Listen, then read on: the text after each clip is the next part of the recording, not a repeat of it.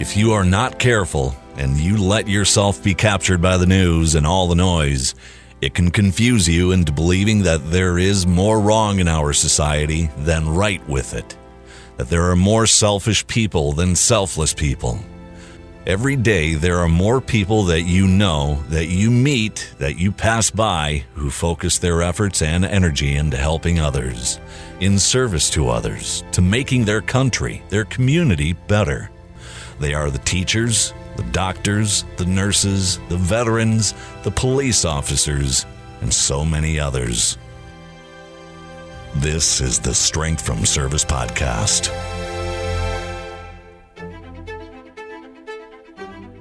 We left the perimeter of the bridge and made our way down the road to the southern edge of the village, where we made a turn on a path that ran along a ditch. We had just started down the path when we heard heavy firing from AK 47s and M16s.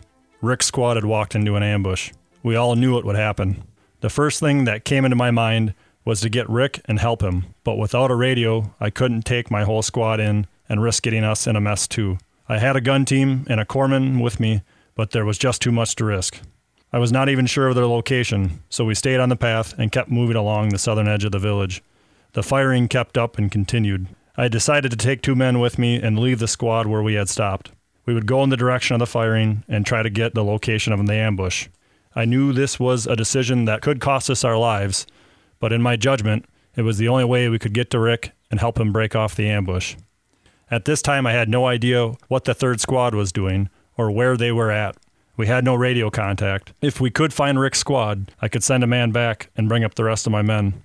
We started to move down the path. We must have gone about a 100 yards when we came to a curve in the trail. The firing was getting louder. I knew we were getting close. I thought this would be a good place to stop and listen. I left one man where we had stopped and the second man at the midpoint of the curve.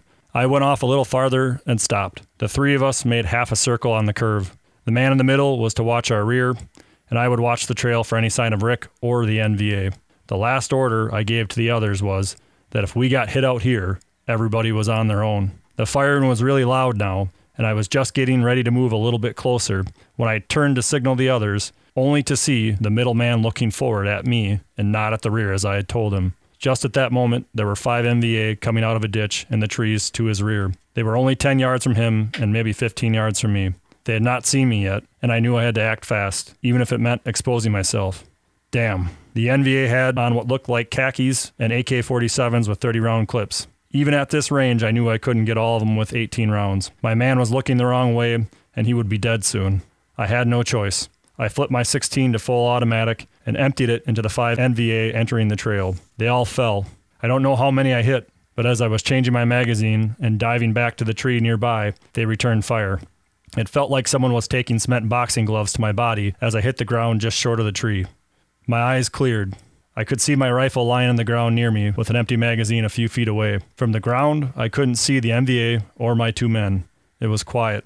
Even the shooting from the ambush had stopped. Then I remembered telling the other two men to find their way back if the squad was hit. I was alone.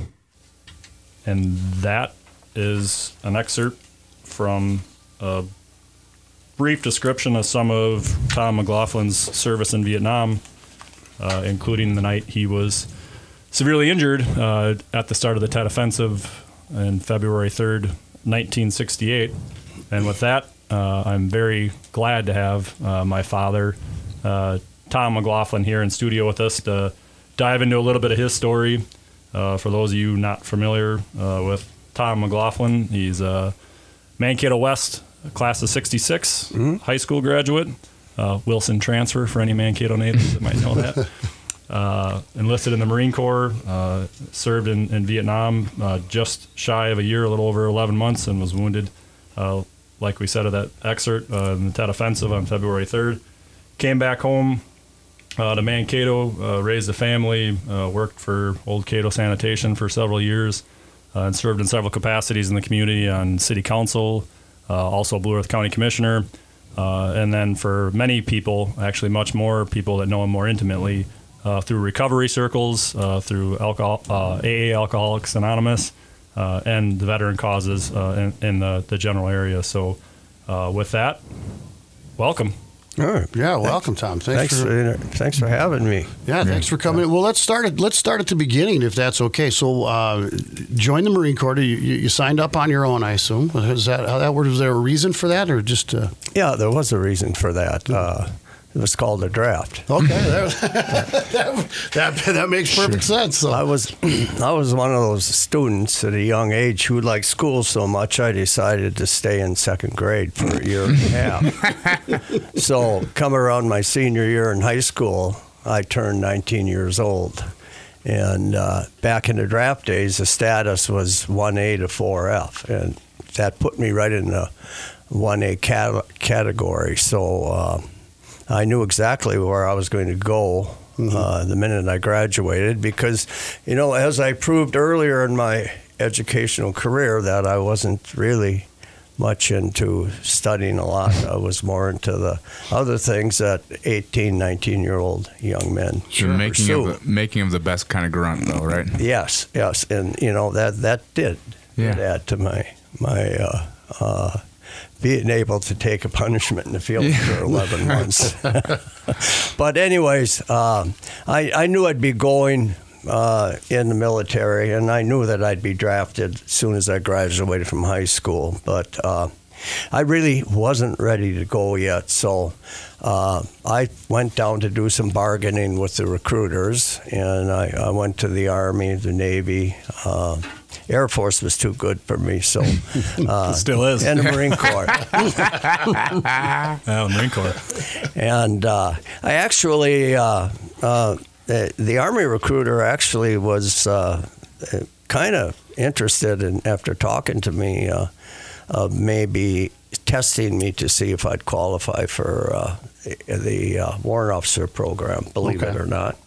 And uh, uh, that was fine. You know, I took out my glasses to read uh, fine print on it. And uh, at that time, in 1966, uh, you had to have uh, 20/20 vision in order to fly. Uh, five years later in Vietnam, they were taking them with double vision. I think they needed pilots so bad. But uh, whether I would have made it or not is yet to be Right. seen. You know, realistically, uh, I probably wouldn't have. But uh, he would have got me in the army, and then when I washed out, yeah. you know, I'd be just another dog face. So, uh, but uh, I decided on the Marines in part. Uh, uh, they had the nicest uniform, of course, and uh, uh, I had uh, oh some experience growing up as a youngster around the veterans of World War II, Okay. and. Uh, uh, so, and I got my 120 day delay, so that meant I, I did not have to leave Mankato until November 29th. So that gave me the whole summer uh, to do what I wanted to do, and and uh, I worked and kind of did what I did through my school career. I went out and partied and, and uh, got in trouble and all that stuff. Nothing bad enough to keep me out. Uh, maybe on a little waiver, but uh, so I, I did that summer, and I in the meantime I had friends coming back uh, who were a little older than me and graduated a couple of years, and number of them been to Vietnam, and and uh, I'll never forget the one neighbor kid. He was a high school star, a wrestler, and everything, and really outgoing guy. You know, the, the guy that would be homecoming king type, and he came back just before I uh, reported for uh, induction in the Marine Corps, uh, and he just was a mess. I mean, he wasn't full of holes or anything, but he wasn't the same guy. And he had just come back from his uh, 12 months in Vietnam, and uh, you know, I kind of sent a vibe through me a little bit that uh, you know, hey, this clock is ticking, and uh, uh, seeing him come back like that kind of got me thinking, uh, you know, wow, what do I have laying laying out there in the future? But, um, anyways, um, November 29th came. I had to go up to cities and be inducted uh, on the 30th, actually. So a couple friends of mine from high school went up with me, and uh, the government gave me a beautiful room in the Hotel Red Wing. uh, you know, after you're tripping over the clear wine bottles on the steps going up, uh, uh, that's where they they they had the draftees and uh, and the enlistees, and so. Uh, one of the guys was 21, so he was able to go out and, and get us something to drink, and we went out in the town of Minneapolis, and and the next day I had to go, I had to go uh, get sworn in and and hop on a plane to go to San Diego. Hung over as hell. Well, boot boot camp kind of feels like a long hangover. That's anyway, right, so yeah. You might as well start Yes, it off. yes. Start- get it going. Hey, let's stop you there real, real quick. You, you had mentioned, um, you know, you had as a youngster been around some some World War II uh, veterans growing up, because you were you were born in Winona, not Yes. Mankato, uh, and grew up in there. Uh, but you had a uh, uncle that served as a Navy corpsman, uh, correct? Well, he was he was a, sh- a shore party actually Oh. on a on a, a tin can, a destroyer uh, at Iwo Jima, and uh, he went ashore uh, after the Marines and such, and and uh, he had uh, all the things you think a World War II veteran would have. He had the Japanese flag, he had the sword, he had the the officer's tea set and all that kind of stuff. And uh, as a as a young young man, he would let us take that stuff out and and admire it basically. And uh, you know, I never did hear how he got the stuff, but uh, you know, he was ashore. He maybe he bartered for it. Who knows? But uh, uh, he never talked much more about his experiences in the islands after that until much, much later in life when he was probably pushing 90 and and he was talking to me a little bit about his time finally and he kind of teared up and he said that uh,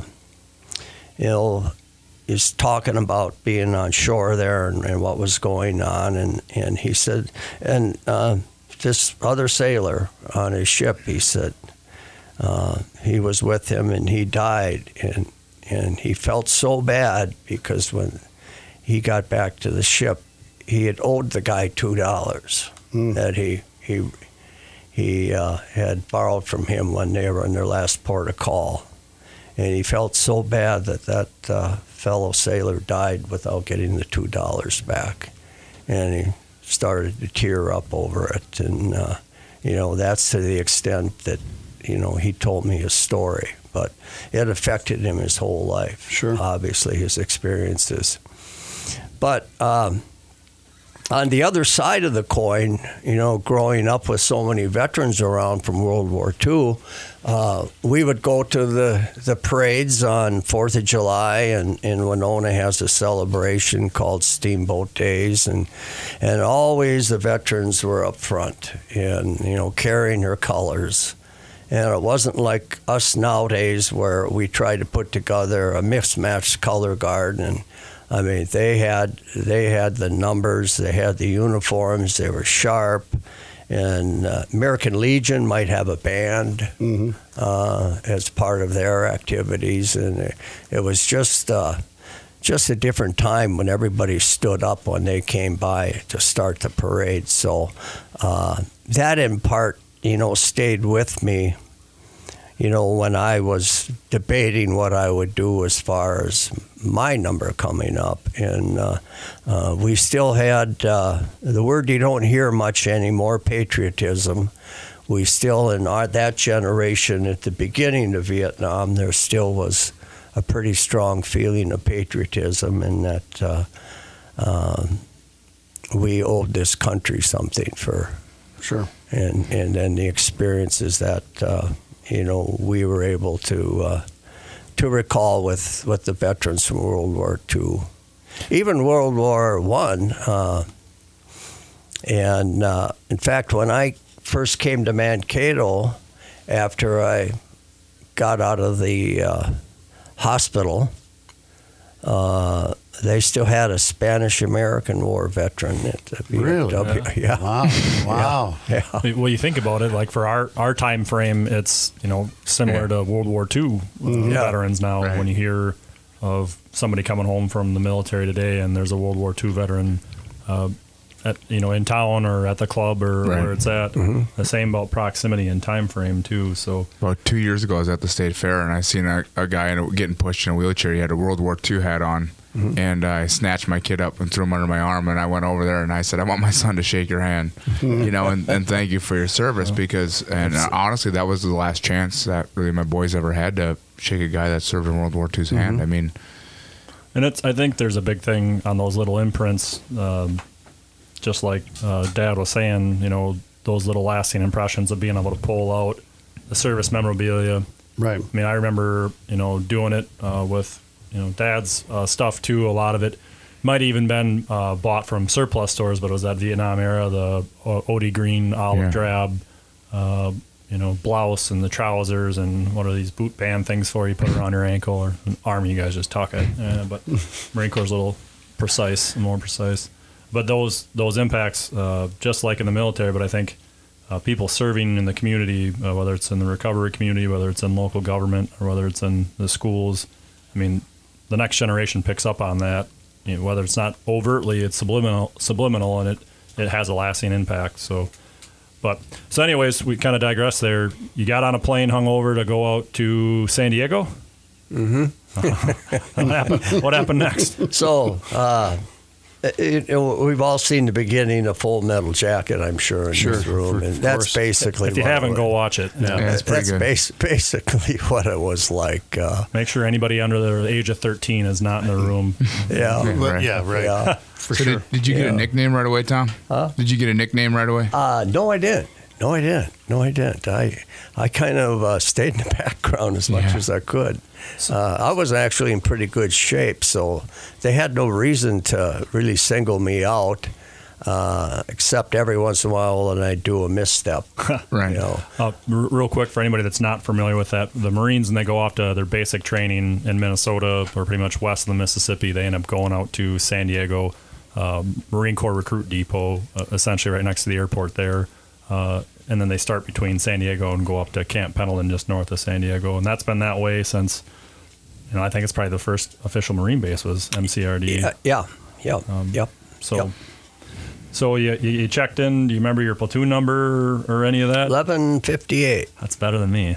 I don't remember mine. fifty-eight. Don't ask me the series, but we were eleven fifty-eight, and, and uh, uh, we're probably mostly from Minnesota, Wisconsin, eh, Okay. all different types. Uh, maybe a few from Michigan, but not much farther than that. Uh, Dakotas. Uh, we're pretty much a Midwestern group, and uh, mostly all. Uh, well, we were all enlisted, but there were a few of them that were Marine Reserves.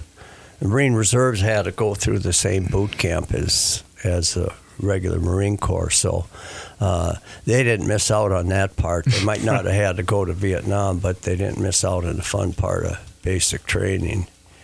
So- and uh, Not and not to interrupt, but I assume that when you got to boot camp, you knew that, like like you mentioned earlier, this was just the the precursor to going to Vietnam, right? Oh, absolutely. Okay. I mean, the minute we got off the bus, they were pounding that in our heads. You know, you, you, and you aren't going to be here in a year.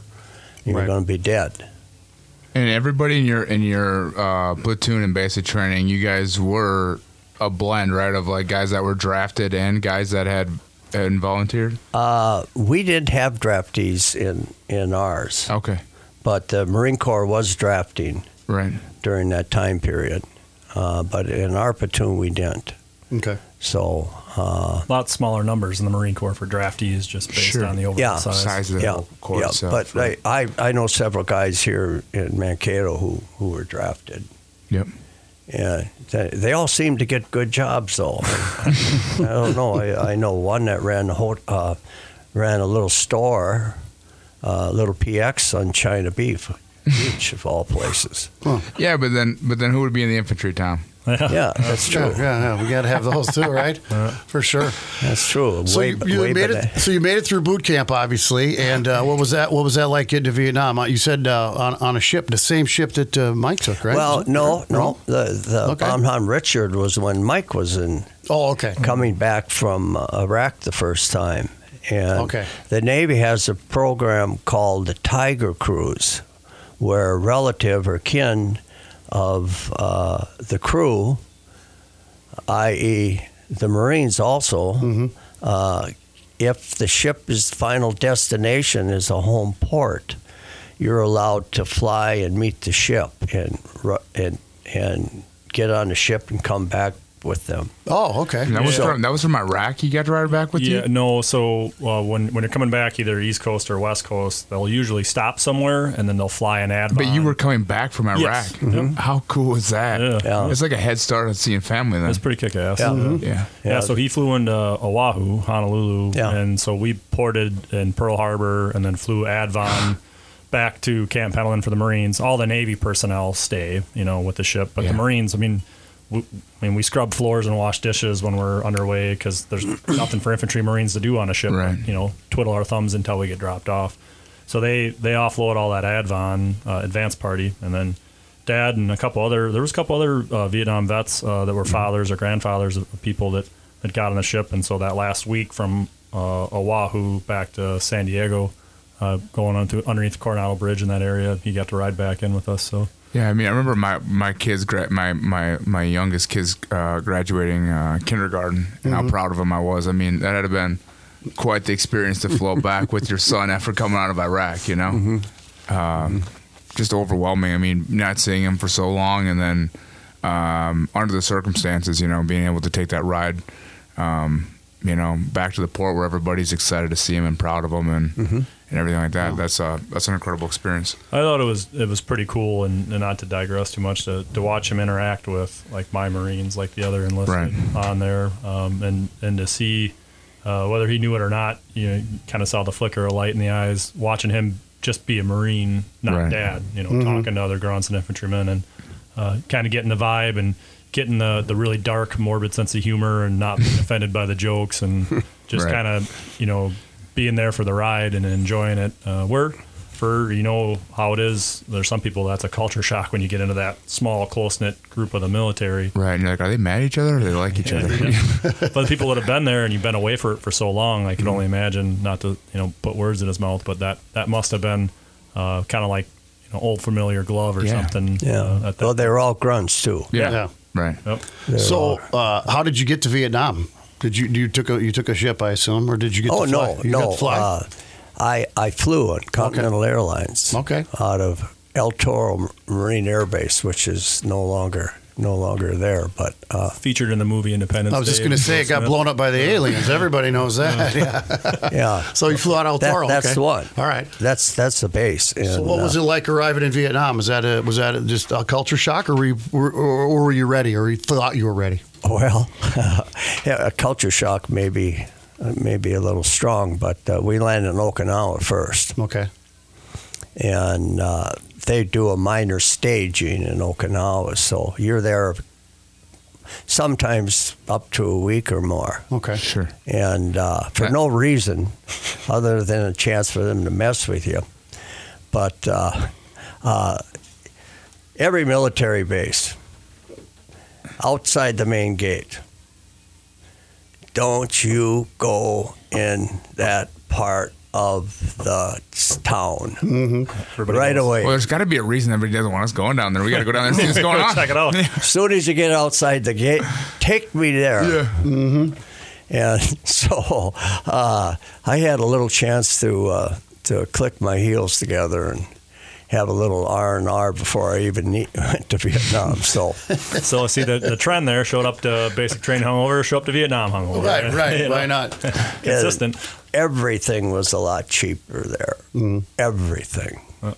Okay. I think we can we can follow that. Yeah, yeah, yeah. Yeah. So uh, when it came finally, finally time to leave, I think my number got called, manifested in about five days, maybe. But so they take us to Kadena Air Base. It's the, one of the largest air bases in the Pacific, and they put us on another. I don't even remember. It might have been Pan Am or whatever.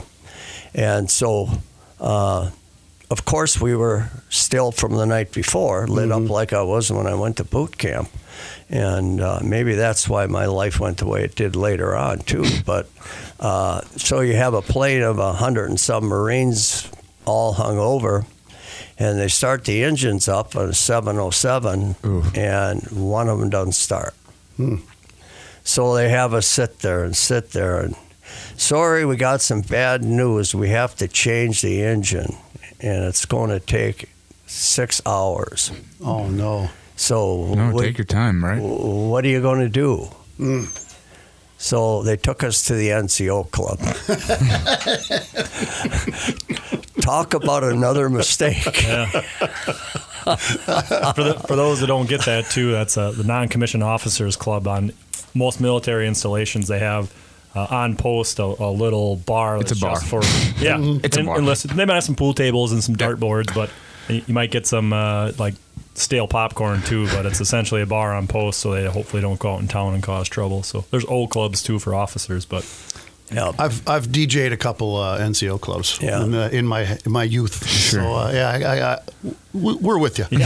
well, it, it, and you got to remember, this is one of the main bases in the Pacific.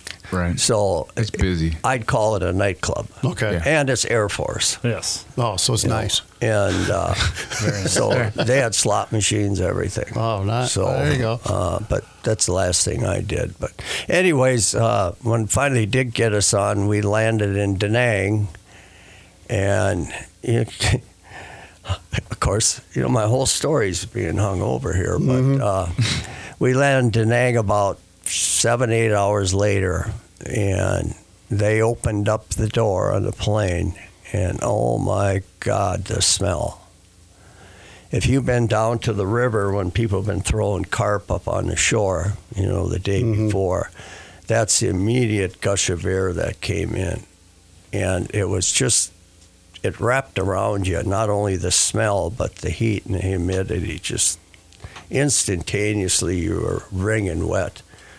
And then, you know, it, it took so long to unload the plane because this dickhead staff sergeant sitting there with his clipboard calling off numbers and names. You know, not unloading, he's calling off groups of people. So you're sitting there with no air or nothing. He, he, he wanted to. Uh, he, he wanted to just rush him and get the off that plane, but uh, managed to get off it. And then you go to a staging area in Da Nang, which is a big air base, uh, right next to the runway. So uh, they want to put you on work details right away while you're waiting to be assigned to a unit somewhere in the country. And uh, uh, you're just kind of just existing there. You aren't really accomplishing anything. You're next to the runway where the F4 Phantoms are taking off with their afterburners, so you aren't getting much sleep, and you wanted to get out of there no matter where you were going. So all the guys that came with you over the, over there, they were, were you guys all replacements, or were you guys as a platoon as a whole? No, we were individuals. Yep. Yeah. So you guys were getting Yep. put in with another platoon somewhere. Yep, yep. Wherever they needed bodies. Right. Uh, I think probably out of the hundred or so on the plane, maybe four of them went up to An Hoa or down to An Hoa where I was, which was about 30 miles out of Da Nang. And was it mix of enlisted and officers, or did you have any like senior officials on it, or is it all pretty much lower enlisted? Uh, uh, mostly uh, from uh, E nothing up to E five, Okay. Sure. and then you have a few staff mixed in, and uh, and it's a few officers, but you know they didn't sit in the back with us. Mainly sergeants and below, though. Sure. yeah, Yeah. yeah, yep, yep, yep. So, and uh, then uh, um, when your number's finally called, they, they take you out to a unit, you Yep. know, one, two, three, four at a time. And uh, I think maybe like four days there. Uh, and then I got called to go to An Hoa, uh, which may sound familiar if you've ever done any reading. Uh, uh, Phil Caputo, that's a big part, portion of his book, An Hoa and Arizona Territory. And uh, Lewis Puller uh, wrote Fortunate Son. Uh, he was there after me. Uh, so uh, that might you might uh, remember that name from there. But hopped on a C-123, which is the airplane. Uh, it's like a two-engine C-130. If you ever saw Con Air, the movie, that's the airplane. Okay. American classic. Yeah. Yes. And all these uh, movies are American classic, and that was uh, the workhorse for all these little bases that either had uh, uh, metal runways or dirt runways that Sure. only these planes could fly into. And so that was an experience in itself. It's, it's just like riding inside a, a big garbage can with with uh, somebody beating on the side of it 'cause there's no insulation in it. So, Wow. so as you're making your way along the along the route here, do you feel like you're in danger at all along the way? I mean, do you do you feel like you're? I mean, are you guys getting mortared at all, or are you guys getting shot at at all Uh, y- a- a- as of yet, or still kind of working your Not way in down to Da An Hoa? Nang. Not in Da Nang. Uh, actually, uh, there were so many strange sounds. The artillery going out and Sure. Phantoms taking off with their afterburners. That uh, you didn't know really what was going on. You'd Right. look off in the distance and see the fireworks. Yep. Uh, Everything was brand new. Yeah, you never experienced to- anything to like me, it. But, yeah. yeah, you never experienced anything like that's it. before. kind of that's kind of the stuff you know they they teach you everything uh, about the infantry or try to uh, while you're in basic and in uh, ITR you know and staging but those kind of things they don't teach you Right. you know just the sounds the smells all of that kind of overwhelms you when you first get there Mhm. you know unless you've done it before right. and, you know, there were a few guys on the plane who were going back for their second tour. And, uh, you know, they didn't really say much. Uh, but once we got on that uh, puddle jumper, the C 123, uh, then you're, you start thinking because you're going and the, Da Nang's behind you and you're flying over these mountains and you're flying over these paddies and you don't see anything moving down there, but you see bomb craters all over the place full of water. Uh, then you finally get down to where we're going to land at An Hoa, and the plane circles between the mountains, and then he dives down and reverses the engines as he's going down. You hit that metal runway, and you're sitting on a metal floor and that's as shock as could be. And uh, then you didn't know. Uh, we weren't even issued weapons yet Oh wow. until we got to uh, the armory at An Hoa. So if the plane would have gone down or anything, uh, it probably would have been the uh, loadmaster running around with his six-shot 38 trying to Everyone else just ass in the breeze, right? feather I'll off, follow you. yeah. feather off the NVA. So, So besides going, knowing you were going to An Hoa, did you have a like a battalion or a unit assignment that you knew of, or were you just going in knowing you're going to An Hoa and you're going to pick up with somebody? Uh, you know, I don't remember. Uh, it- I didn't have a company, but uh, or a platoon. I think I just had uh, Fifth Marines. Okay, Sure. that's So Fifth they- Marine And- Regiment. Yep. Yeah. And was there a place that like you would have rather gone than somewhere else, or were you like, yeah, that's a pretty good place where I'm going, or you just had no idea yet? I didn't want to go to Dong Ha Okay. uh, or the rock pile on a DMZ. Sure.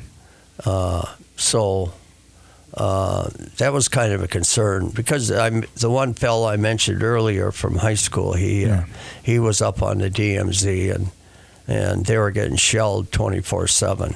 You know, right right out of the DMZ. So uh, I I didn't want to go there, but I didn't know what this place would be like Right. either. And the, the DMZ in Vietnam at that time would have been that line between North and South Vietnam, the Yep. demil- Yeah. the demilitarized zone. Yep. Sure, kind of like a, a free, uh, nobody's no man's land. Yep. You know, like World War One. You, you think of. It's Yeah. literally no one's. Yep. Yeah. Yeah. Yeah. Did- we had the line across that DMZ from Con Thien, Camp Carroll, Rock Pile, uh, Gio Linh. They were all all had a company or two of Marines on them. And Yep.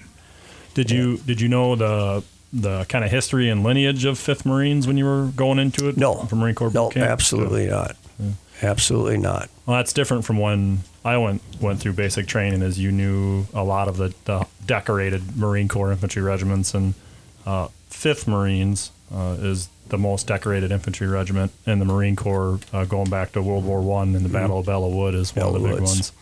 Um, and actually, Fifth Marines is the only, excuse me, the only uh, infantry regiment that gets to wear uh, a French fourragère. That's an honor that was bespo- bestowed on them by the French government back then because of the fighting they did in Belleau Wood too. So. Uh, who would have thought the Marine Corps got to wear flair like the Army? But there's Right. one, one regiment that does. That's pretty cool. That's Yeah. Fifth Marines. I didn't know that. I didn't Uh, either. That's awesome. And I'm, I'm stealing his thunder a little bit, but the spe- specific battalion within Fifth Marines uh, that he'll he'll uh, lead into that he ends up getting assigned with Second Battalion, Fifth Marines, is the most decorated infantry battalion in the Marine Corps history. Is that because you were in a town? Yeah, it wasn't when he got there, but when he yeah, left. it wasn't left. Yeah, After yeah. you left, yeah, zero hesitation there. By the way, It was third. when I got That third when you got there.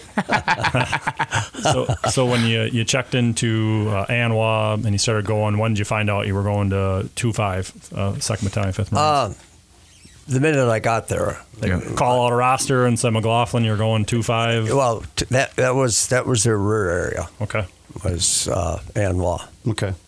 For Second Battalion, Fifth Marines, and and uh, I didn't know what company, but I was, you know same thing. You you you go to a hooch and you sit there and uh, they assign you. You're going to Echo Company. Okay. Any of the guys that you flew down with, then, or you know, from the stateside that you flew down to An Hoa with, were, were those guys uh, ended up being in the same platoon as you? Did any of those guys, Um, or like who was like your first original No. friend when you got into the platoon? Who was your?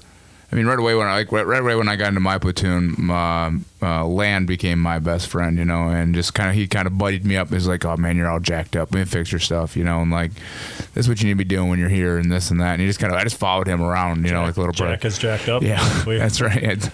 well, so I, you know, not not coming because for me and you, Jack, we were, you know, stateside when we got dropped Right. with our unit, and it, and it happens, I think, in Iraq and Afghanistan where you do get some single augments that Right. come over. Pretty rare. Um, yeah. What when when you got uh, dropped and you found out you were going to two five Echo, was the company at An Hoa? Were they out on mission? Were they just coming off mission? Were they getting ready to go? What was kind they of had, ju- they had just come in from uh, operation. I think it was Starlight. Okay, Sure. they're kind of mixed together. They're Starlight and Christmas Village. Uh, uh, I think that's uh, company commander got the Navy Cross on that operation. wow. and I- Starlight's where they uh, they rolled in the B 52s and did a lot had to do a lot of carpet bombing up there essentially. No, that's that's not that's not Starlight was an actual operation. Uh, Arclight was the B Arclight. 52s. Okay, sorry. Ar- Arclight was the B 52s. And uh, they'd make the angle worms jump out of the ground. Sure. They did their their bombing. What was I- your, what I- was your first impression of the, the guys that coming back in those? Right. That's what I was, that's kind of what I was getting at. I was going to ask you how you know as a replacement how how were you treated then with the guys that like just came off Like a mission? Right. Yeah. I mean, you're the FNG, Right. and uh, they don't really. They were FNGs once too, and uh, they'd lived through a couple operations, so uh, you know they didn't uh, really care to get uh, be the welcome wagon for anybody new coming. And Right. uh, you kind of just, again, almost like boot camp, you kind of just wanted to do what you were told at first Right. and because you're walking around and uh, if you're lucky uh, a new flak jacket or at least a clean flak jacket and you got new utilities with Sure. fatigues Yep. and you if you got jungle boots they were shiny i mean you, know, you could walk across the uh, the whole base and everybody would know you were FNG. Right. Based on your boots, And Yeah. so yeah, so you- you'd see guys kicking mud on their Right. on their boots and stuff to try and look salty, but you know, Doesn't work. yeah, yeah, and you, you know the the first uh, first week I didn't go out on anything. Uh, we had we had some indoctrination. They did tell us a little bit about our area, uh, what we were doing there, or what our mission was supposed to be. And what did they say that was? What Uh, did they tell you at least? we were. An Hoa was at the end of a supply chain coming out of Da Nang. It was called Liberty Road in one way. And then if you went another direction, there was an outpost called Nong Son, where the only coal mine in South Vietnam. And our our area was from An Hoa to the river where Liberty Bridge was on the way to Da Nang or out to Nong Son. Sure. But in the other direction to the east, there was a river, and across that river was Arizona territory. And that basically was, a bad place. You, Yeah. you didn't want to go to Arizona territory. And uh, we would run uh, battalion sized operations in there to try and keep the NVA and the and the Viet Cong out of there. Yeah, and people for not listening, not knowing, or that, that don't know listening, I mean, that's a very large operation. That's, I mean, Yes. that's huge. Yes, yes, yes. And uh, of course, being in the Marine Corps, we never would see really anybody outside of our company. Right. Uh, most of the time, we were moving in platoon size uh, units, and then we'd get up with our company at night. And then, if we need, if we formed up for a blocking force or something, then we might line up End up meeting up or something. yeah. like. So uh, we did several with one five uh, at Hill 55, and and uh, that's actually where I I saw or had to take care of my first casualty was uh, uh, at Hill 55 there. But uh, When, when So- sorry, when you when you picked up with your uh, your unit and you know you had the kind of that week indoctrination uh, with the unit, was there like specific platoon procedures or like this is what we do in the field if you know break contact or this is what we do for assault through an ambush? Was there any of that from No. your, your guys? It was No. just more No. keep your mouth shut and follow. Don't die. yep, Yeah. yep, yep. Your squad leader so and so. Your fire team leader so and so. Just do what they do tell what you. they say, and uh, that's that's what I tried to do. I actually had had a pretty good squad leader right away who who uh, uh, treated me, I guess, fairly well. Uh, even the, the first uh, the first mission, our patrol, uh, I guess we'd called it then, was uh, we were going out on a mine sweep out to Nong Son, which is where the coal mine was, uh, before the uh, uh, the convoy could go through. And uh, the distance would probably be from here to Madison Lake. Sure.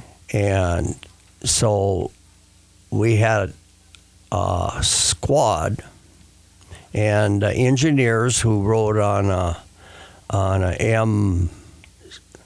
Uh, let's see, what are they? M seventy two. The mules they called them. They were like a a version of a jeep without a body.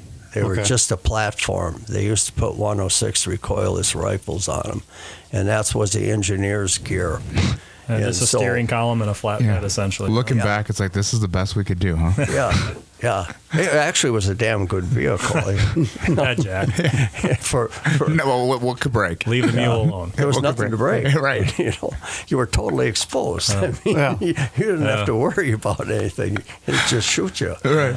That's why Jack's so positive he can't sprain an ankle. That's right. That's right. Yeah. You didn't jump off that. You got blown. Yeah, right. You're blowing off the. Yeah. So, but uh, so so that patrol was uh, we would have our squad out in front of the minesweepers. Makes a lot of sense. Right. Still do the same thing today. And, and then and some behind the and some behind the mule, which is the vehicle, and uh, so we started off and uh, going out the wire. Uh, the squad leader gave me the radio, and I hadn't had a radio since basic training. And, uh, he says, uh, uh, "When I tell you to, after we go so so far, I'm going to tell you to call Cassandra and tell him we've got uh, checkpoint one, checkpoint two, checkpoint three, and so I'm thinking there, who the hell's this Cassandra? You know, and the radio. That's how much I knew about radio procedure. But anyways, uh, we started out, and I had all my other gear on. I had uh, had all my ammo, grenades, and machine gun ammo on me, and uh, a couple canteens and flak jacket, and I had a bunch of weight on me. And then so I got to carry this 30 pound radio, I think they were. Lucky you. Yeah. Well, that's what I thought. You know, right away we're going out the gate, and I'm saying, "Geez, you know, he thinks so much of me. He's going to let me carry for him." and it got to go. You know, checkpoint one, checkpoint two, checkpoint three. The sun got higher. Yeah. It got hotter. Checkpoint four. the sun got higher. I started to get wobbly. And it, I, I don't know, it was probably over 100 degrees. Sure. And uh, right now, the road was baked as hard as concrete because it was the dry season. And, and uh, What time of year was this? it was the dry season. So that would have been in, uh, let's see, it got to April, May. May. Okay. It would have probably been in May. And uh, so I'm I'm sitting there, God, carrying this radio, and and I'm just getting just about ready to to drop. And uh, he came back to me, you know, he was like right in front of me. He came back to my back behind me, took the radio off my shoulder, gave it to a, another guy in the fire team. And uh, so then, you know, I made it out to, to the end of the mission, and uh, nothing happened that day.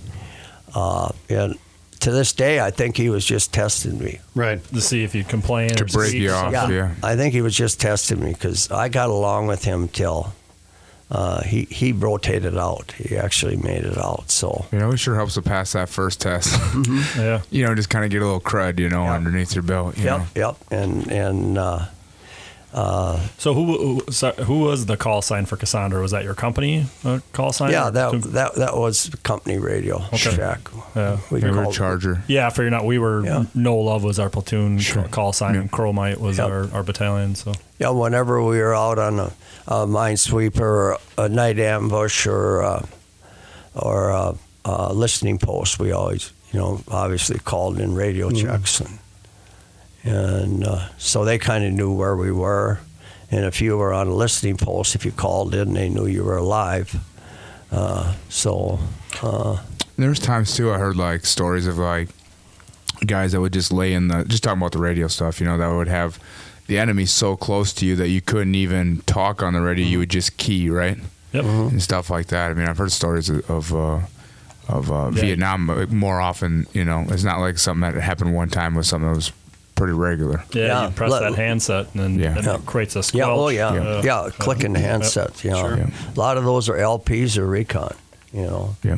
They actually, L- LP's just a fire team, three guys. they ac- they actually, you talking about American classics and Con Air earlier. You know, growing up with a you know Marine Vietnam vet, I grew up around platoon and Full Metal Jacket, and Right. Hamburger Hill, and all those things too. And Well, that was remember that scene in uh, platoon where they're getting overrun and the company commander saying, "Son, if if you, if you can't, if it's too hot, double click twice on the the handset so I know Right. you're there." Yep. Uh, and that's you know something you go through with just basic radio stuff in the military now too, as Yep. far as when you're doing uh, silent ops. So Well, I, I wanted to ask too with the uh, with the platoon reference, and uh, there's two that come to mind: is platoon and uh, of all things Forrest Gump. Uh, when he arrives, and uh, you know, and Lieutenant Dan's like, "You don't need this, you don't need that. To make, keep your socks dry." Yeah. You know. Yeah. Uh, did Did you have a moment like that Oh, where sure. where somebody was like, "All right, Oh, don't sure. carry all this stuff with you. Don't carry all that," or did you have to learn that Throw the hard your way? underwear away. Yeah. Okay. Throw your underwear away. uh, jokes on you. I don't wear any. First thing. yeah. Oh, was I supposed to bring some? They didn't. Pay, they No, didn't but I issue me just- any of those. yeah, I just got it. These are new. Only new thing I got. Yeah. Throw your underwear away. So that was kind of your first, uh, your first little uh, foray outside of the Yep. wire. Was that? Uh, was Yep. that? Uh, now, was that a regular thing? Uh, were you guys doing l- patrols like that weekly or daily, or what was Uh, that like? It was at least weekly. Okay. At least weekly, because there was a uh, there was a company out there on at this at this coal mine up on the mountain. You know, at three different stages, and it actually, uh, uh, I was there the night it got overrun, and uh, uh, one of the uh, uh, Marines there got the Medal of Honor that night. Yeah, so So with that that progression uh, from being new in country, uh, you know, obviously you're not a team leader, you're not a squad leader at Right. that point. Um, you know, w- when do you uh, think, or you know, was there a point in time you, you felt like you started to get acclimated to the pace and the rigor Mm-hmm. of patrol, and then not just the presence patrols and the mine sweeps, but the actual missions? What do you remember? A moment or an operation where that kind of you switched in your mind from being a FNG or a cherry to just one of the Marines? Well, uh, the first time reality hit me in the head was uh, uh, about a month into it. You know, uh, we had uh, we had several incidents where, where guys were blowing up uh, uh, 105 rounds and and the guys out on the flanks. You know, when we did the mine sweeps the other way, going towards Da Nang, we'd have flanks out a couple hundred yards, and uh, you know that was always uh, uh, you really had to watch your step there. And uh, we l- lost several guys during that first month who who tripped 105 Sure. or stepped on 105 rounds, and and uh, so that was kind of a, a awakening. We didn't have anybody the first month die in a firefight or anything like that, but uh, after that, uh, uh, we were on a mission with uh, operation with one five in their territory, and and we were going out at probably five in the morning or whatever. It was still dark, and and we were on tracks for the first time, and uh, heading off from Hill 55 and uh, a couple thousand yards out. Uh, the lead track hit or was a command detonated mine, and uh, I was on the second track, and it blew me off the second track and blew up the one in front of me, and uh, they had. Uh, I think three Marines or four Marines out in front of it, and of course they, they didn't make it. But uh, after you know we've got formed defensive position and everything, they never attacked us. Uh, they just uh, uh, blew that up, and, and the track blew up, and, and we had those casualties, and and uh, they medevaced a few guys, and and. Uh, when the sun finally came up, they were picking up all the pieces and they were getting ready to move out and go around that track and continue the uh, going out in the operation. And I was still the newest guy in, in my squad, and so they gave me. Uh, uh, it wasn't even a, a body bag. It, it was like. Uh, uh, have you ever seen those green bags with the ties, like for laundry? And they had the torso of one of the Marines in there, Hmm.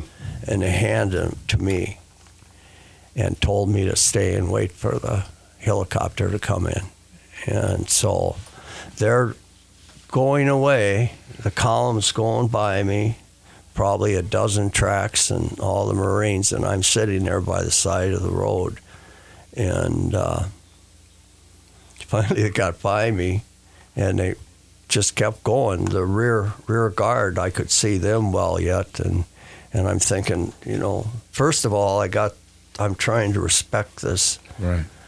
this. Uh, Fellow Marine. torso that I have, and uh, finally, you know, I did hear a helicopter come in, and and he landed. You know, end of story. I threw threw him onto the to the uh, crew on the air, airport, and I, I caught up to the operation, and we went on probably a three week operation after that.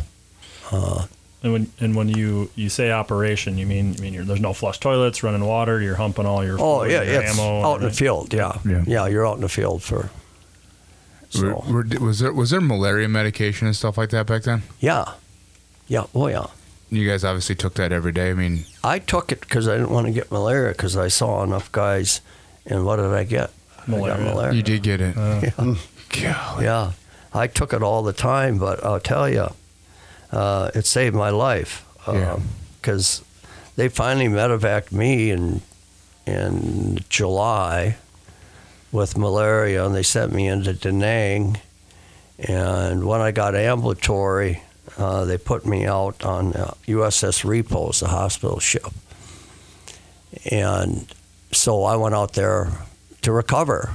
Uh, you know, I was done with the fever and all that, and we went up and down China, uh, out of out of China Beach, the naval uh, naval facility there, just south of it, and uh, so I got a little in country R and R on the ship. Yeah. Uh, even though you know I wasn't 100% strength, but that was the time when the um, uh, USS Forrestal blew up.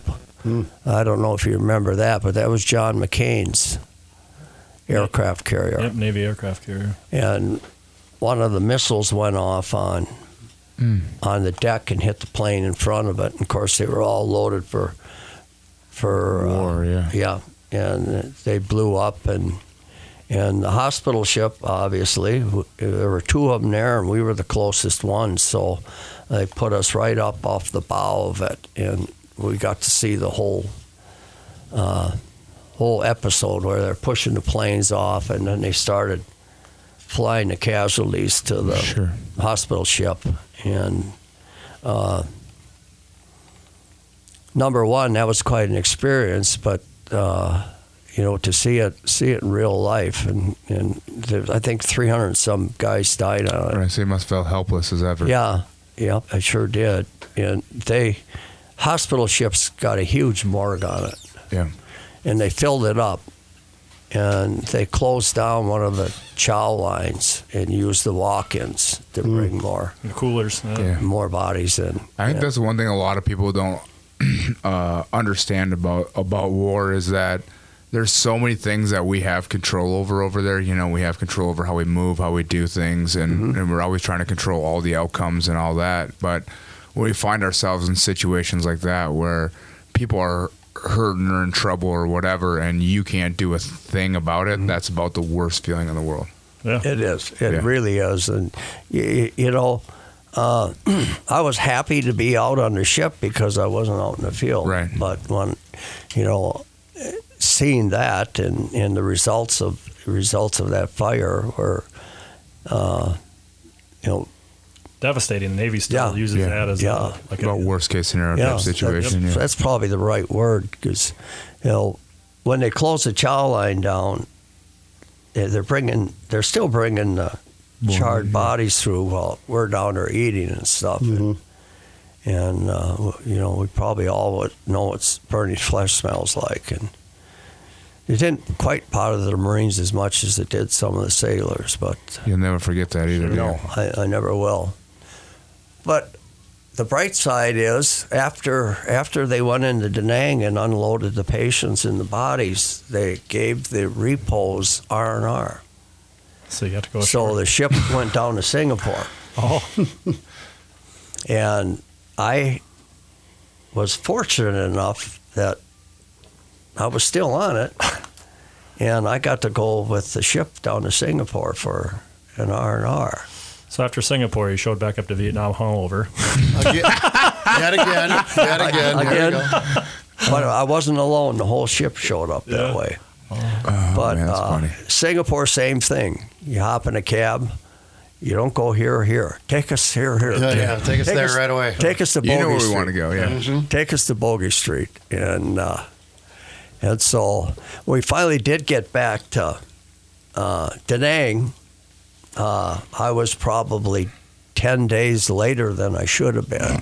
But when, when you were in, sorry, one more question. When you were in Singapore, then was there a lot of, uh, you could you see a lot of other soldiers and stuff like that around, or was it pretty much very scarce, you know, soldiers around, or I mean, Marines? Uh. Singapore was an R and R city, but you know everybody changed clothes when they Right. got to Singapore, but it also was a, a big naval facility. too Okay, for so there was a lot of Americans So, around yep, there. Yeah. Yep, yep. And uh, it's uh, Singapore's, excuse me, really a unique place because there's some people from all over the world that blended in there, Right. and it's it's high finance and business, and Mm-hmm. still quite a bit of the British presence there. A big international hub from you know, all yeah, over. yep, yep. And and you know it'd be kind of fun to go back there now, Yeah. but. The Exchange- pictures I've seen of it uh, don't even look the same. The same. exchange rate's not in our favor over there, that's for sure. Yeah. That's what I heard from a lot of the Navy. Got to guys. worry about that Yeah. exchange rate. Yep, So, yep, yep. so, so just kind of timeline wise, you know, you get into uh, Vietnam, April, you know, get get out to An Hoa, get with Fifth Marines, kind of do your first, you know, couple uh, patrols, and then uh, your mission. Uh, you know, starting in May, and then malaria hits in July-ish of that year. So, when you went to the repose, uh, were you still considered an FNG at that point, or were you kind of transitioning into, uh, you know, more just one of the guys? Maybe not senior, but you know, just more one of the regular Marines. Uh, pretty much. Yeah. And so pretty when- much by then. So when you came came back from the repro, repose and hooked up with your unit again, were you you treated like one of the guys, or were you treated Yeah. like okay? Yep, yep. Yeah, you lucky son of a bitch. You got to Yep. go. Glad to have you Singapore. back, though. So everyone bust your balls and let you know they actually care about you. And Yeah, Right. Give me shit about that, but Yeah. but i i here's the part where it saved my life. Uh, wh- when it came back, uh, I checked into the battalion aid station, and uh, they gave me light duty, uh, three day light duty, and the mine sweep. Uh, that was going out to where my company was at Liberty Bridge, the other direction from Nong Son, made it uh, uh, 500 yards outside the gate and was completely wiped out.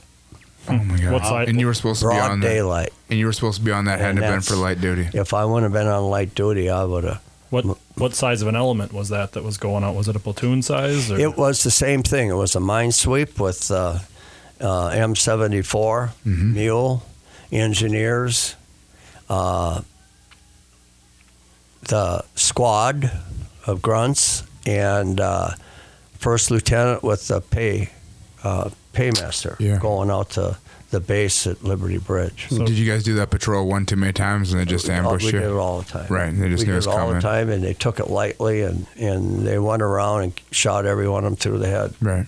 You know, so you know that's that tragedy saved my life from from another tragedy. Right. and that's I mean in in uh, war. I mean as as we all know, and Yeah. uh, you know it, sometimes it's just better to be lucky than good. I you say all the time that the cl- the closest to, uh, the day that I was closest to being killed probably wasn't the day that I was blown up. Right, You know. right, right, No. right. So you got that three day light duty uh, transition after that that ambush with that that uh, patrol going out. Did, did they still keep patrolling that, or did they fly you out, or how? how did Oh no! back to your Oh no! No! We're back out there. It might have been the next day. They sent a. They sent a. Uh, a respond. What do you call it? Uh, QRF. QRF, yeah, quick reaction out, force. out yeah. there and, and picked up the pieces and everything. And uh, ironically, the lieutenant threw his satchel with the paymaster stuff in it, and it was laying in the ditch. So they found the found the pay. They never- Yeah. I got you, boys. Yeah, Yeah. yeah.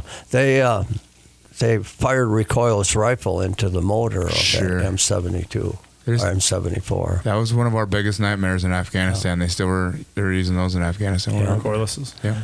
But I ran into a, a guy who was on the response team, and and uh, he and another two other Marines were left out there that night after they picked up all the pieces Yep. uh, as an LP. Mm. And I tell you, he he was messed up. Mhm. Uh, he was talking to me at the reunion. His eyes were still big as silver dollars, and, Yeah. he said, and they left us out there. Was that just to see if the enemy came back through? Yeah. To, Yeah. And kind of purpose of that, if two man listening post, you just report back what you see, size, element, Yeah. movement, direction, or was that to maybe call fire? Well, it it would have been in that case. Uh, it would have been just to see if they came back to the scene of the crime. Sure. The listing posts were out all the time. Heck, I get scared out deer hunting. Just kidding. Sitting by myself out there in the woods. Not, Yeah, yeah, yeah. So So you get back to your unit, um, and were they when you got back to your unit? Were they out coming off a mission, getting ready to go? How was that transition? they were out at the bridge, and uh, I finally got out there. Uh, I don't know if it was next day or the day after, and uh, I can't remember if that's. Uh,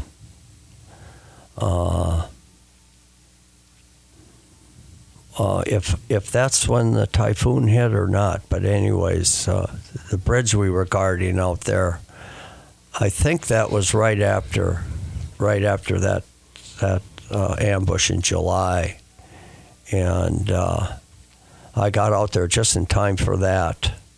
And basically, the bridge crossed the river, and there were two little hills on either side, and the bridge was connected to it.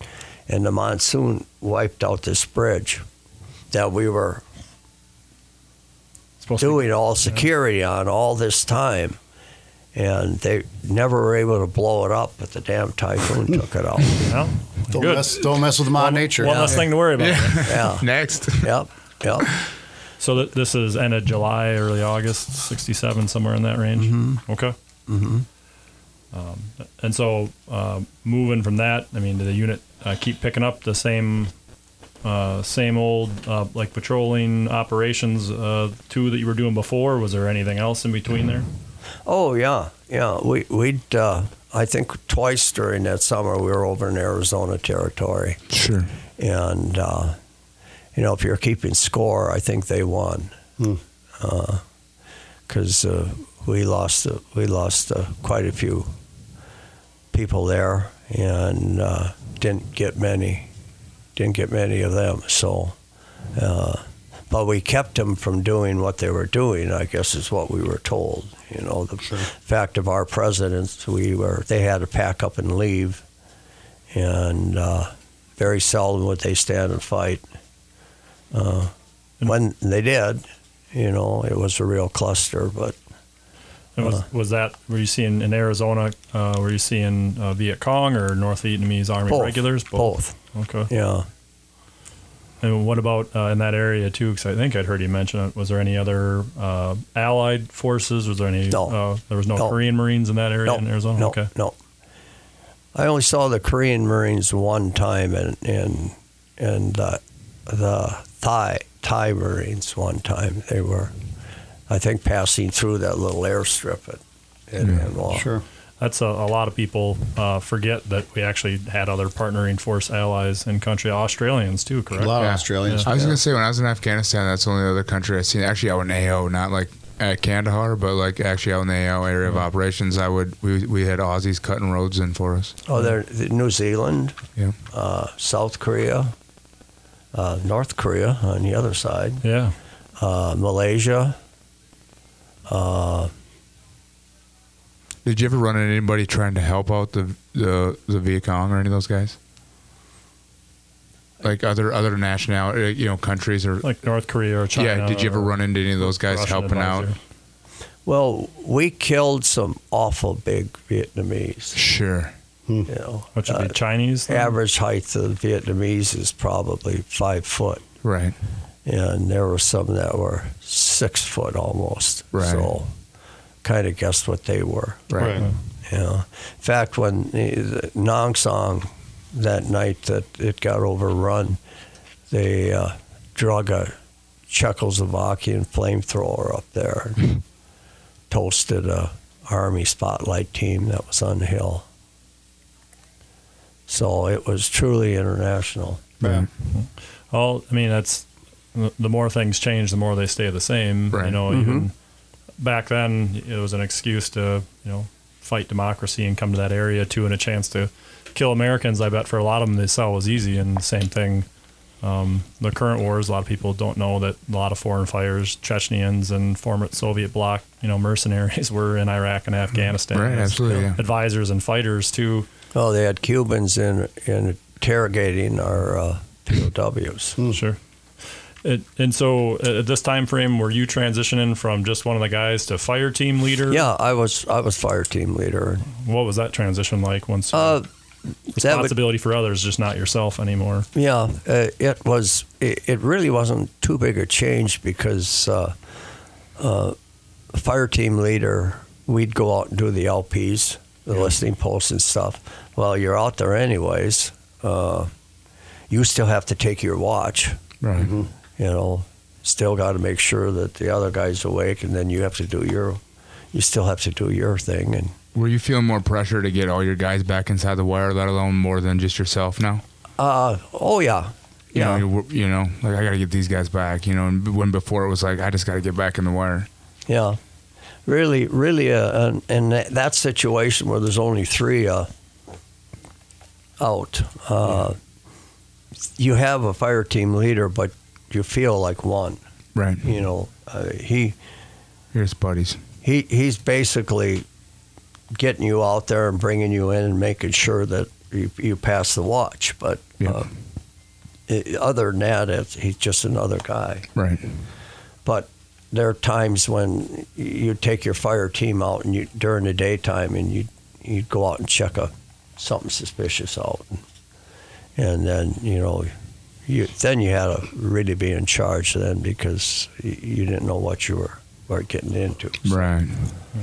so How how long were you a, a fire team leader before you progressed up to squad? uh well there's fire team one two three four and you work your way up and a lot of it's through attrition uh, you know, somebody gets killed or somebody gets wounded or somebody rotates. Yep. So if fire team leader's doing all right, they move them up. And you might stay first fire team leader, that'd be the right below squad leader. You might stay that for quite a while. Yep. Simply because if you get a good squad leader, you want to keep them. Uh, very few times did they take a fire team leader from another Right. another squad and, and, and them unless they, unless there was a casualty. So I actually didn't get uh, my squad squad leader position until uh, just before we moved up north, uh, up to Phu Bai, and uh, so I took over from actually a guy they took the squad away from because he just wasn't Wasn't cut out for it. He, he wasn't. He was uh, uh, not at all. Not at all. Well, not So, everyone's got the temperament or the attitude for it. yeah, he, he he he basically got it through time and grade because he'd been there forever and, Sure. and managed to to be around. But so they gave it to him and tried it, and they relieved him of the squad and gave it to me. Didn't work out. So what what time was was that then? Was that you're looking end of '67, or are you talking That was the end of '67 when I got my. I only had my squad for a couple months. so November-ish, December Yeah. Yep. And, and um, when we kind of did the opening, there was a mention of uh, Rick in there, another squad leader. Was he kind of around the same time in country as you in your platoon, working his way through too? Did you know him before? Uh, you know, kind of coming through the ranks. Well, uh, that's a funny deal. Uh, I came over in the plane, and there were still Marines coming over on ships. And uh, I went walking by the, the company office one day when we were in the rear, and there's these three guys, and they're all brand new, shiny green gear. And uh, they had just taken the last ship uh, from the States Sure. to Vietnam. They were now going to fly him over. Yeah. But one of them was Rick. Oh, really? yeah. And so I had him by a week. There you go. So you're super salty then. So, Super you know, salty. Listen up, boot. I walked by him with my chest out and everything. And uh, so he, he went to a, he went to a different squad and so we were basically there about the same time and we kind of worked our way up through the fire team thing. And uh, he got his squad uh, a little before me. Uh, and he was the John Wayne type. and he's still redneck to today. He's one of the few guys that. And you don't mean that in me. a negative way, like when people say they tried John Wayne and somebody and got themselves in trouble, uh, or, or a little bit of both. Yeah, a He little cavalier maybe. most of the guys that John Wayne are, aren't here to speak about it, but Yeah, he he was gun ho. He let's get those son of a bitches, and you know, Oh yeah. His and- battle drill was go. huh? His one battle drill was go. Yeah, yep, it, it- that's true. That's true. Even even the day he was ambushed, he was just madder than hell. Jeez, you know, and and uh, he's one of the main reasons that that uh, I was trying so hard to get to him because they were getting. Right. I think they he had four four killed and lost a corpsman and Yep. and all that, and he was still out there slugging it out. But uh, and I knew it was him. Right. I knew it was his squad. And where was he from?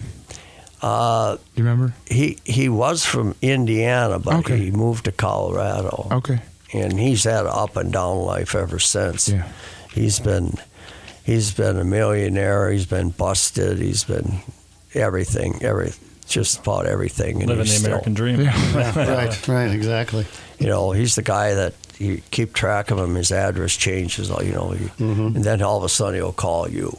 Right. There's a, a old recaptured video from Good Morning America uh, back in was it 1982? Was it the wall dedication or was it 80? Was it, it was Oh. 84? Yeah, Where they had uh, he he was trying to get a, a reunion uh, together of I've his, seen his own unit. Yeah, um, and they brought him out for Good Morning America and talked about the welcome home to Vietnam uh, veterans and. And they surprised him with Rick and a couple of the other guys from their old platoon came out uh, first time seeing each other and all those years. Uh, so we, well, a family friend of ours was able to go through like the archives and like transition from the old you know, Yeah. media print to a digital, so you can view it on your you know smartphone now and everything else. So it was, it was really cool to see, um, you know, that and still have it to look back on. So, um, so you're you're up up north, moving. You say Phu Bai, yeah. and that's end of '67. Uh, you got a squad. Uh, what's Operation Tempo looking like up there uh, in that area? Well, we were at Phu Bai for uh, maybe less than a week, and then they put us on trucks, and we went up through Hue and went north of Hue over north, northwest over towards the Laotian border, uh, south of Khe Sanh. We re- relieved some uh, Third Marine Division guys and uh, we basically took over their area for about two weeks, and that was when they were building up for for Tet, Mhm.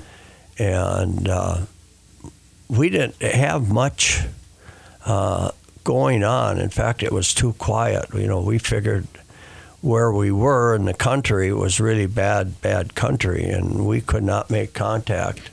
And they didn't contact uh, us, attempt to contact us. So, uh, kept hearing things that there was movement out in the mountains and all that stuff, and and so uh, after a couple of weeks, we came back through with everybody and went back through Hue and down to Phu Bai. And Hue is the historical capital, Imperial of capital. unified Vietnam, right? Yeah. Yeah, yep, imperial capital. That's uh, that's interesting. So there you're, you you guys are up there now, and it's too quiet, and you're wondering. And so what what led to uh, you know up to that uh, Tet offensive and uh, you know that that last that last operation? Well, then, then after we we came back down through Hue, we went back to Phu Bai and re, re resupplied, and then we went. Echo Company went down Highway One uh, from Phu Bai, from Hue basically down to there's a was a place uh, on just north of the Hai Van Pass. Uh, where Highway 1 and one of the railroads ran through uh, north and south through Vietnam, and, and there was a tunnel there. It was kind of on the coast, Okay. and the Navy Seabees had a rock crusher there. So they took our company and had us uh, relieve whoever was there, we did security for the rock crusher. and we ran patrols out into out into the valleys uh, inland from the from the coast, and uh, probably about a week, week and a half, and and we had contact and. Uh, uh, we had some fights and, and we had some casualties, but we we we uh, killed killed some North Vietnamese, and uh, that's where the John Wayne part came up. Uh, uh not more than more than a thousand yards off the road. Uh, they had between the mountains for whatever reason, the staff sergeant who just was thought he was Mr. Spit and Polish and wanted everything, even in the field, he wanted you shaved and everything. and somehow the company Gunny, there was uh, a, a, fight in uh, just a thousand yards, and he killed two of them, and there was one in a spider hole. Uh, basically, a hole in the ground. Mm-hmm. He flipped the top back, and so those two idiots were going to go get him, John Wayne mm-hmm. and he shot the he shot the staff sergeant, killed him, and hit the gunny through the arm, through the elbow, and messed him up bad. And I don't know if it was one of the guys from my squad or or Rick's squad, but they went and killed the guy. So here's these two idiots uh, you know, rest their soul, but they brought it on themselves. Right. Never send a body where a bullet can yep, go. Right. Yep. Yeah. And uh, so that that was the only action we had until uh, January thirtieth. Uh, they had me take my squad up on one of the mountains and and uh, do a forward listening post up there, squad size and oh, about midnight on the 31st, all this noise started, and down below, south of the rock crusher, there was a village. And they had PFs in there, which is Popular Forces. They're kind of their National Guard. And you could see tracers coming in and out and going off in the sky and everything. It looked like the 4th of July. And uh, so that was the beginning of Tet and they were attacking that village. So I tried putting some 81 uh, illumination over the village, and there was so much squawking on the radio that they put it over the Seabees and not the village and stuff. And mm. so we were up there watching the whole thing, calling it in, and, and we couldn't do anything because we were up in the mountaintop. Uh, and uh, so we sat up there and watched the start of the Tet Offensive. And the next morning, did it feel like something bigger at the time, or just feel like a, thing popping off? Did it feel like something bigger? Yeah, yeah. from the radio traffic. You knew that you knew that something was going on. Oh, I mean, you oh, knew yeah, that it radio was traffic. Yeah. It was. It was. This was yeah. much larger than anything else that had happened so far. Yes. Yes. So, the radio traffic. Plus, we had been rumors. You know, there's a rumor now in mm-hmm. the military that new one every day. Right. That, that the recon was counting these NVA going towards the coast for weeks, and they weren't counting any going back. Oh, you know? loading up, yeah, yeah, ding, ding, ding, clear. ding, yeah, ding. yeah. pretty good giveaway. Yeah. yeah. And the A Shau Valley's right behind our backs. In mm-hmm. fact, we could probably see it from where I was up there. And that's where mountain. they were taking off to. Then, and that's where they come up, and then they came in from the west, uh, right into the city away. Yeah. They they uh, the reason we were there, well, uh, was to protect the rock crusher, so they could build more roads. But uh, in the morning, Echo Company, our platoon, which was at the rock crusher, pulled out, was going up the ro- road towards Hue, and I was still on the mountaintop with my squad opposite direction. Yeah. Mm-hmm. so so finally, finally, I got through to the, the company commander, and he said, "Yeah, McLaughlin, get down here." so we went down. I'm away. I love like it's your fault. Yeah, yeah come on, yeah. dumb shit, yeah, get down here. Yeah. yeah. And uh, so I'll go down and obviously to the CV compound there, and and uh, it's right on the highway. And uh, I s- said I got to have a way to get up to catch my company. And they were scared as hell because they'd have to do their own security. They didn't want to give me a truck. So I commandeered a truck uh, and a driver. And they had a, a, a Euclid ore truck. You know, they're the heavy Yeah. what they hauled rock in. So I loaded our, my my platoon or my squad. We all hopped in the back of that big truck and started up Highway One to try and find uh, the rest of the uh, company.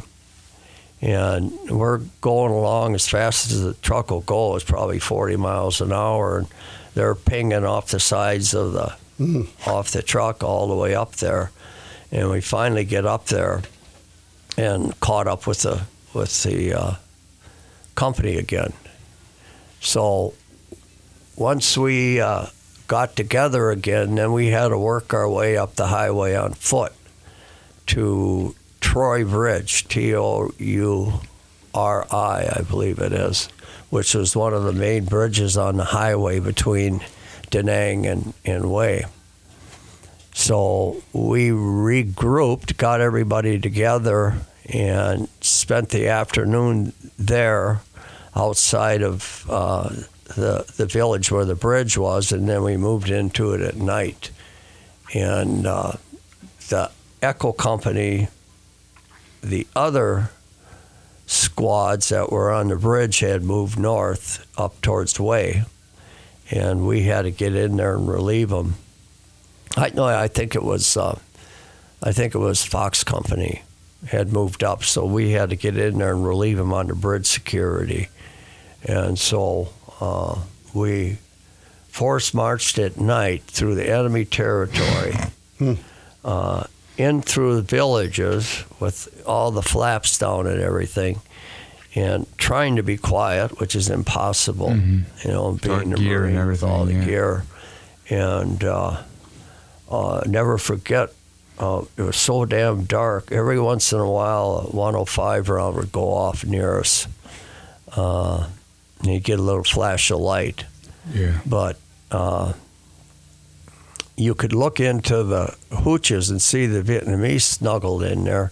Every once in a while, you'd see a, a guy with a rifle in there too, in there with the families, and and so it was so dark uh, that our company, our platoon, got separated. You know, the man behind you, Yeah. you know, almost one of these, put your arm on the guy ahead of you. So I had to go back and find them. And, and uh, I'm stumbling back in the trail trying to make my way without being able to see. And Trying to be quiet. it's- Yeah. it's trying to be quiet. You know, I could see MIA and flashing in the back of my mind. Yeah. But I finally found them and uh, brought them back up. And we I can just- imagine that just- conversation. yeah, just sitting it wasn't, wasn't a conversation. Right. It was just grab them Yeah.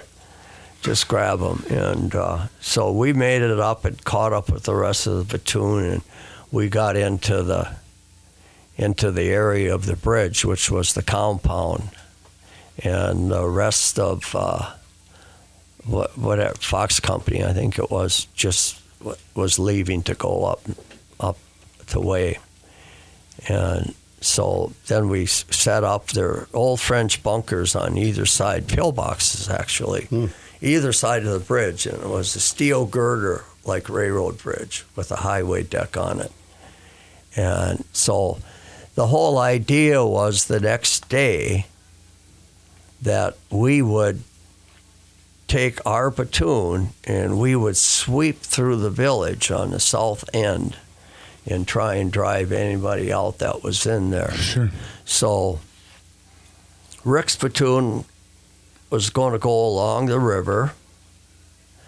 Uh, our Rick squad was going to go along the river. My second squad was going back down the highway, and we were going to cut in on the south side of the village. And then third platoon was going to sweep our company, our squad was going to sweep through the village, i.e., drive the NVA out of the village. Well, Rick's squad made it about halfway down along the river before uh, the other squad got set up to sweep, and I was only halfway down the southern trail, and that's when he got ambushed. And so I had no idea uh, where the squad was that were supposed to leave the road and go through the village. And I had lost a radio the day before and all that commotion. It uh, got broken. It wasn't working. So I had a corpsman and I had a machine gun team with me. So they sent me out the farthest, uh, the south end of the village. And so the story that Mike read in the beginning starts from there, where I was trying to get a fix on Rick, where where he was getting ambushed. And you know what? To this day, I still don't know if uh, the other squad, third squad, left the road and went into the village or not. I think they held up when they heard the shooting. Probably Uh, concerned about deconflicting fires too with the Yeah. lack of communication. Yep, You yep. know, that's especially during uh, that time period. You know, there was a real big threat, not just getting shot. Oh, it by was the all enemy, around you. but by your by your own guys. Too. Yeah, it was all around you too, and especially without a radio on my part. Uh, I'm guessing you didn't have a GPS with you either. yeah, satellite. Yeah, Greg, Pete, and Steve. Yeah. So- yeah it's going to say the GPS ad. Yeah, yeah. Yeah, and that's a that's a luxury we had as you know we had all Yeah, Blue ICOMs. Falcon. Uh, well, not Blue Falcon, but Blue know what you mean, Force Tracker. But when you were on squad patrol, you know, on the infantry side, you would have your radio for comms higher, and then to maybe other elements. But then internally, you had your you know headset, and your ICOMs Yeah. to talk to each other at least. Mm-hmm. So if your teams were fire teams were separated, in your firefight you weren't really being able to hear in your headset never- anyways. right. You could if you had time to do a tactical pause. But It wasn't too often we ever felt like we we didn't have good communication. You know, it was always pretty. a luxury you guys didn't have. Right. No. So, But- oh, go ahead. We uh, we didn't have anybody to call.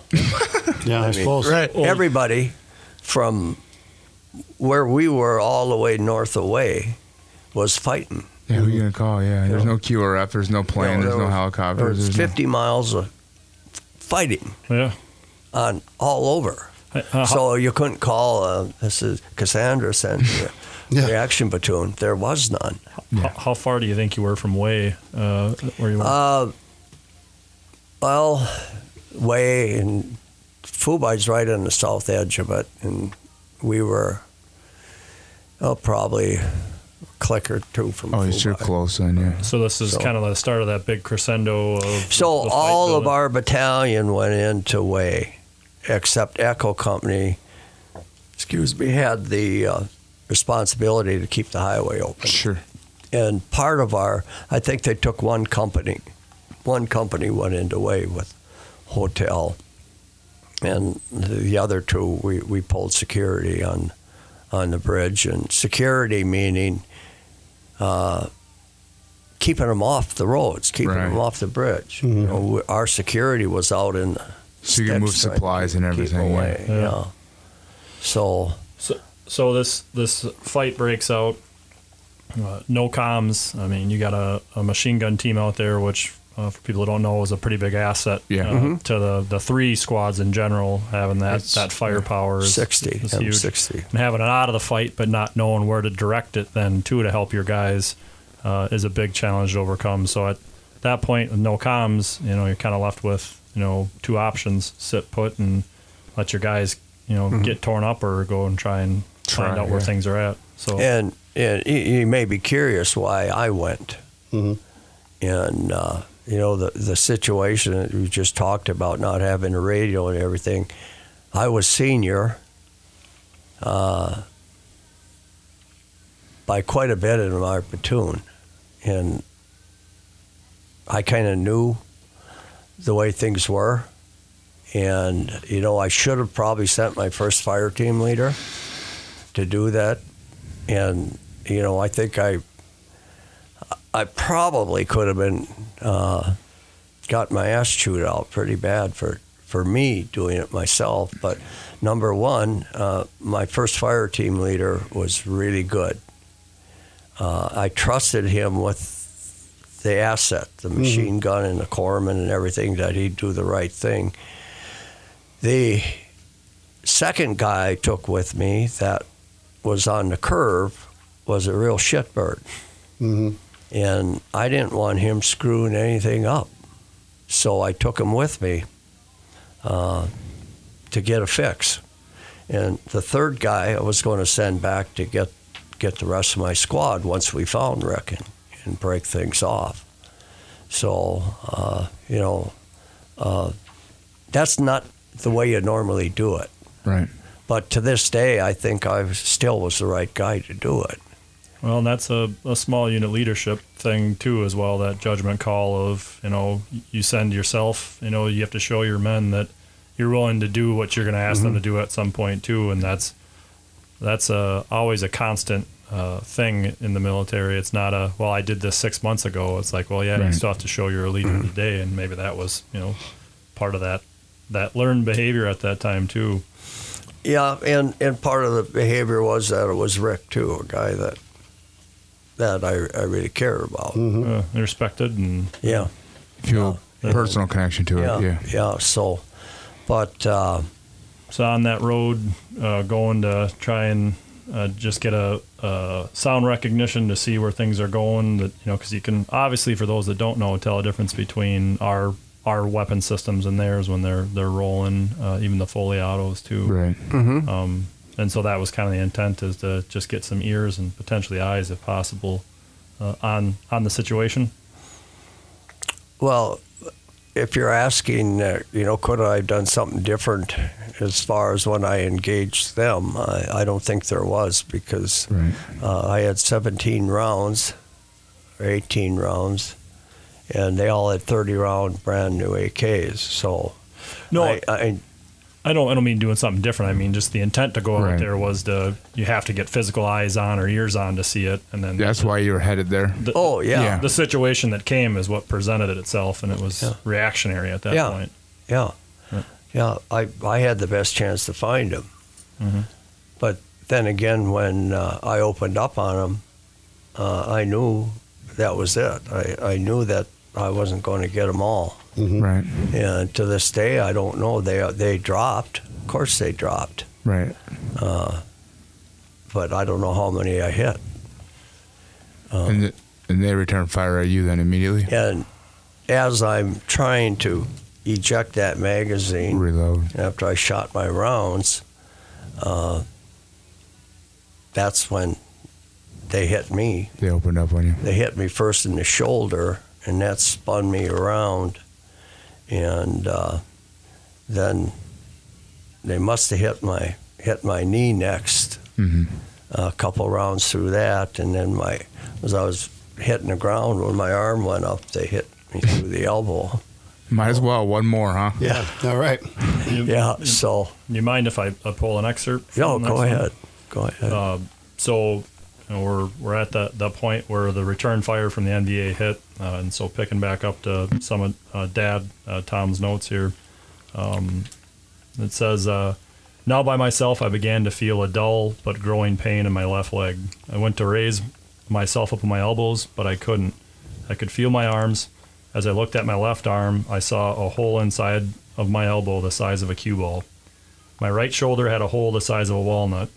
I looked down at my left leg and saw blood oozing out from the area where my kneecap used to be. My foot was lying on its side, even though my leg was straight. Not being able to get up and move, I knew I was mo- it was most likely the sound of our shooting that had broken off the sound of the ambush, and maybe I had been able to help Rick's squad after all. But now would the NVA be working their way over from Rick and coming my way? Thinking they would, I decided that only my only hope was to look dead and somehow slow the flow of blood from my leg wound. I pushed with my right leg and was able to roll over onto my face into a pool of my own blood oozing from the leg wound. By working my right leg, I was able to circle around, covering my face and chest and body with my own warm blood. The pain was almost unbear- unbearable. God help me, was my thought. With one last push from my right leg, I was over on my back again.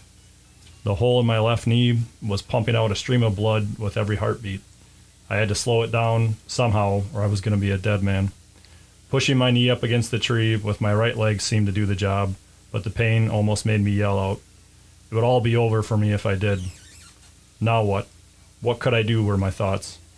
When a figure came into my line of sight, he came very slowly. My chest tightened as I forced myself not to breathe. With my eyes open, I fixed into a dead stare, looking into the, looking into the sky.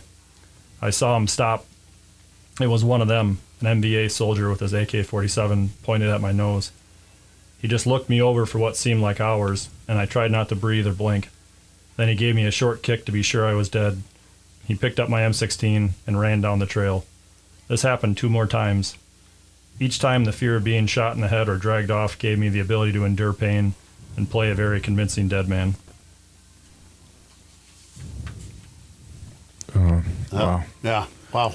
So you're out there alone mm-hmm. with your injury. Self aid, right? Who else is going to mm-hmm. help you at this point? Mm-hmm. You're by yourself.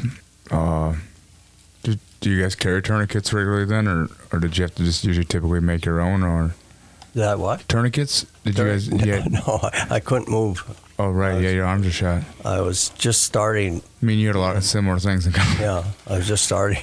Sounded like you at least recognized if you use that well, right leg to pin the left leg. that's kind of, what I uh, did, and and I got kicked in the, the right leg too. That's where the they kicked, huh? And uh, the one thing I don't know if I mentioned in there that uh, it, the third guy was carrying a, uh, one of his comrades over his shoulder. Oh, uh, So uh, I, I definitely did break off the ambush. Sure. sure. Right. So, but it, the idea that when they came up to me, uh, and especially when they, they picked up my rifle, I, I just to this day I have no idea how I didn't flinch Right. because the Marine and his rifle you know, never separated. hmm But I I kind of thought that I I bought it that that this was the end, you know, and uh, you know I I started uh, thinking about the boys back on the block, you know, on a Saturday afternoon or Saturday morning. I think it was about nine o'clock, and what they were doing, and and uh, this was it for me. Uh, but I still knew that even if it wasn't going to work out and I, I, I was going to I was going to die, that I could give it a little effort to try and do what I could. And the only thing I could do was push in the side of my face and in my leg. And uh, thank God that the tree was there and the rock, so I could push my knee against it when I when I got close enough to it. And because if they would have come through and seen the, the femoral artery pumping, Right. They would they would have they would have done me in for sure. So, Yeah. uh, but I did crawl probably across this room is probably as far as I Sure. did. Was it after the third uh, NVA came through that you yeah, started to it, crawl? It, it it stayed quiet, and you know I knew the fight was over on the other other direction, and I thought after the third one came through carrying carrying a, one of his comrades on his shoulder that it must be over. So I had 50-50 chance if I moved and they saw me, you know, that'd be it. But You kind of thought it was over already, Yeah, anyway. yeah, You stayed. yeah, I had? I had nothing to lose. Right, yeah. I had nothing to lose. So So you started trying to more or less shimmy along with the one good leg and Yep. kind of your head pulling Yep. too. yep, and and uh, Did you notice you were losing more blood though as you tried to move? I mean, just getting your heart rate up and stuff. uh, it was it was pumping out, but when I was dragging it, it turned, and the artery must have been dragging on the ground Sure. or in you know the wound. Yep.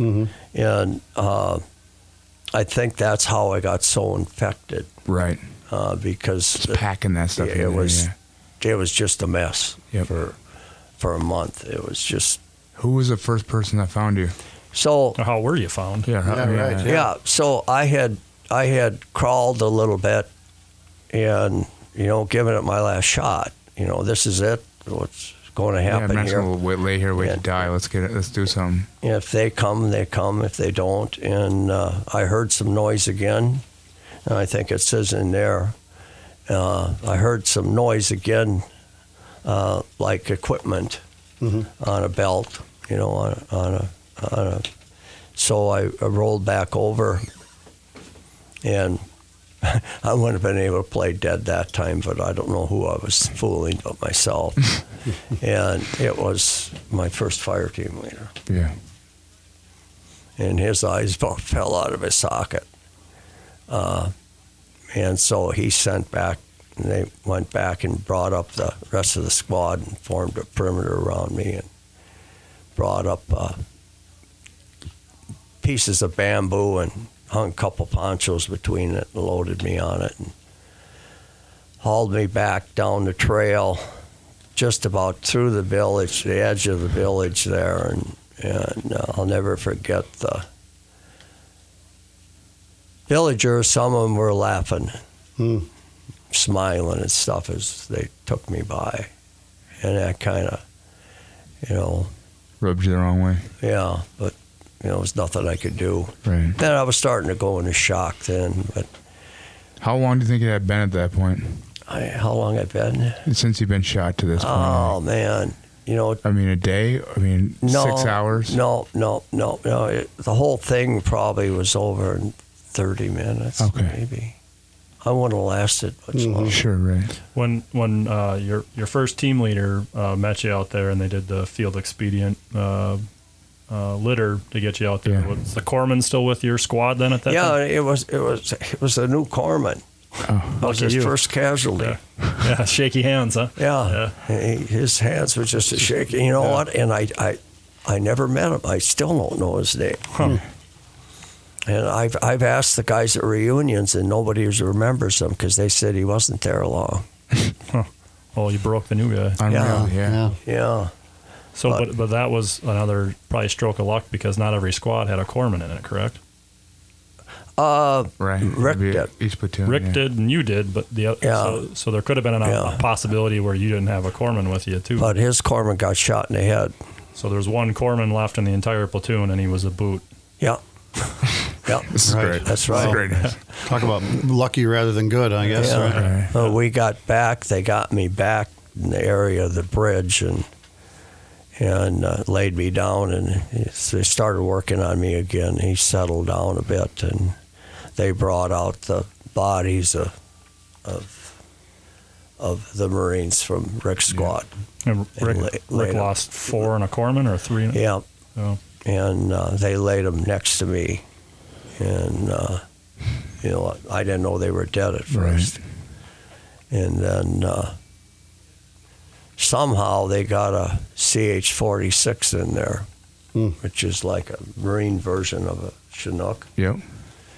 in the middle of a war. I don't know how that thing made it in. Yeah, for those guys at home that or whoever's listening, it's a double double bladed helicopter. It's got two rotors on top. with Yeah. the big drop down ramp on the back. Yep. They're real made for lifting. is that the ones they call the Jolly Green Giants? Is that Uh, those, or is that different? 34s, right? Okay. No, no, no. It's uh, uh, surprising as hell that I must have been the only asset they had because, you know, I, I didn't think uh, Huey could get in there, let alone.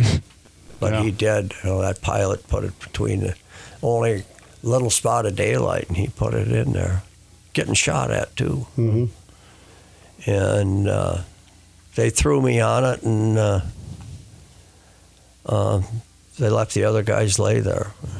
Later on, they they took them out by truck. Sure. Kind of bothered me Yep. in a little bit. That you know, I had more respect for them than Right.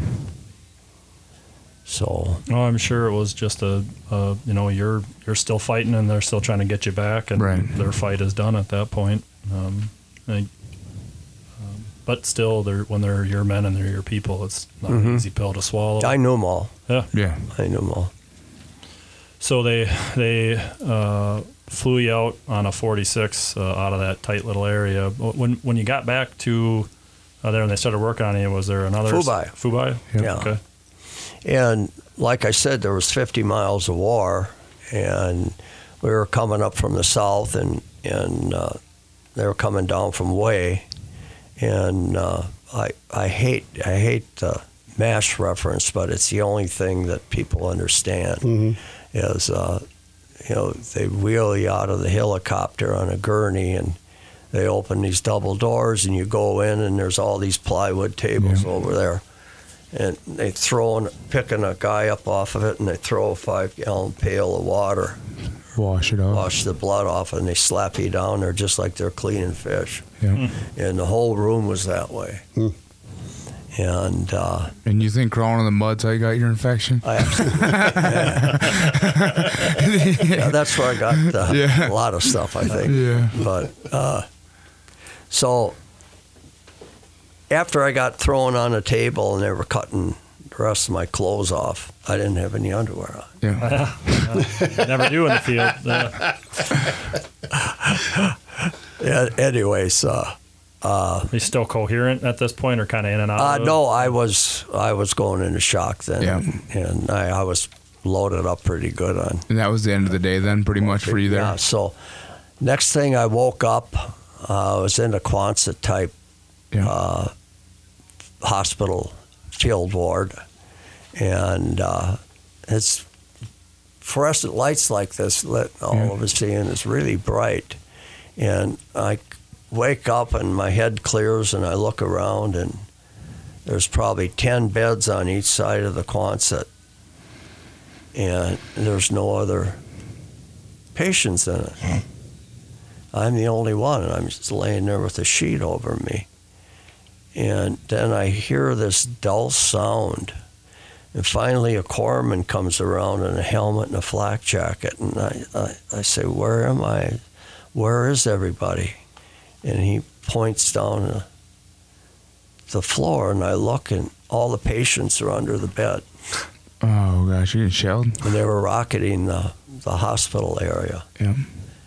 and I had trying to save me. They put me in a body cast, and it wasn't completely set yet, so they weren't going to lift me. Just so ri- ride I'm out the laying there with a sheet over me, and everybody else. The, the sheet will help. The sheet will help a lot. Yeah. Everybody else is under the under the beds, Wow. and uh, then I went back to sleep. Yep.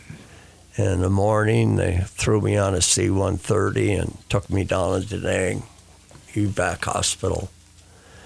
And uh, it's the first place I saw a female nurse.